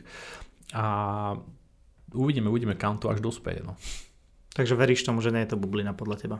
Nemyslím si, že je to bublina. Nemyslím si, že je to bublina, pretože uh, nech sa na mňa nikto nehnevá, keď sa pozrieme na dnešné nejaké umenie, kde naozaj dokáže človek prilepiť banán na to plátno a predať to za pol milióna a nazýva sa to umenie len za to, že to je fyzické, prichádzame do digitálnej éry, prichádzame do digitálnej doby. To znamená, že keď niečo bude naozaj unikátne niečím, prečo by to nemalo byť umenie už na tej digitálnej úrovni? Proste došli sme, sme v roku 2021, sme naozaj 21. storočie, kedy sa civilizácia vyvíja a keď dokážeme pozerať na umenie v 18. a 17. a 19. a tak ďalej storočí, tak prichádzame do novej éry, kde sú možnosti neobmedzené. Uh-huh, uh-huh, chápem. Uh, posledná otázka je, že aká je úloha sociálnych sietí v tvojom živote? Úloha sociálnych sietí v mojom živote je uh, mať nejaký nadhľad nad vecami a nejakým spôsobom samozrejme tým, že žijem verejný život uh, ľuďom, ktorí ma sledujú a tak ďalej, dávať im aspoň predstavu takú, že kto som, čo som, kde robím, čo, čo robím a všeobecne niečo okolo mňa. Je to, je to už proste životný štýl. Je to, mhm. je to životný štýl a samozrejme nemôžem zdieľať so svetom úplne všetko, ale snažím sa proste zdieľať také tie uh, základy pre mňa aj strasti, aj radosti. Uh-huh. To znamená, že strašne opovrhujem všetkými sociálnymi sieťami a teda, pardon, strašne opovrhujem ľuďmi, ktorí na sociálne siete dávajú falošnú pozitivitu a vyslovene falošne sa snažia ako keby presvedčiť pomocou svojich divákov a svojich nejakých fanúšikov, followerov, že majú dobrý život. To je tak smutné a tak zlé, že vidím pár, ktorý sa strašne miluje na storke a potom viem, že jeden podvádza druhého a tak ďalej. Proste to je veľmi zlý život. Ale je to ich súkromie, ich vec, nezaujíma ma to, ale mi to príde strašne smutné.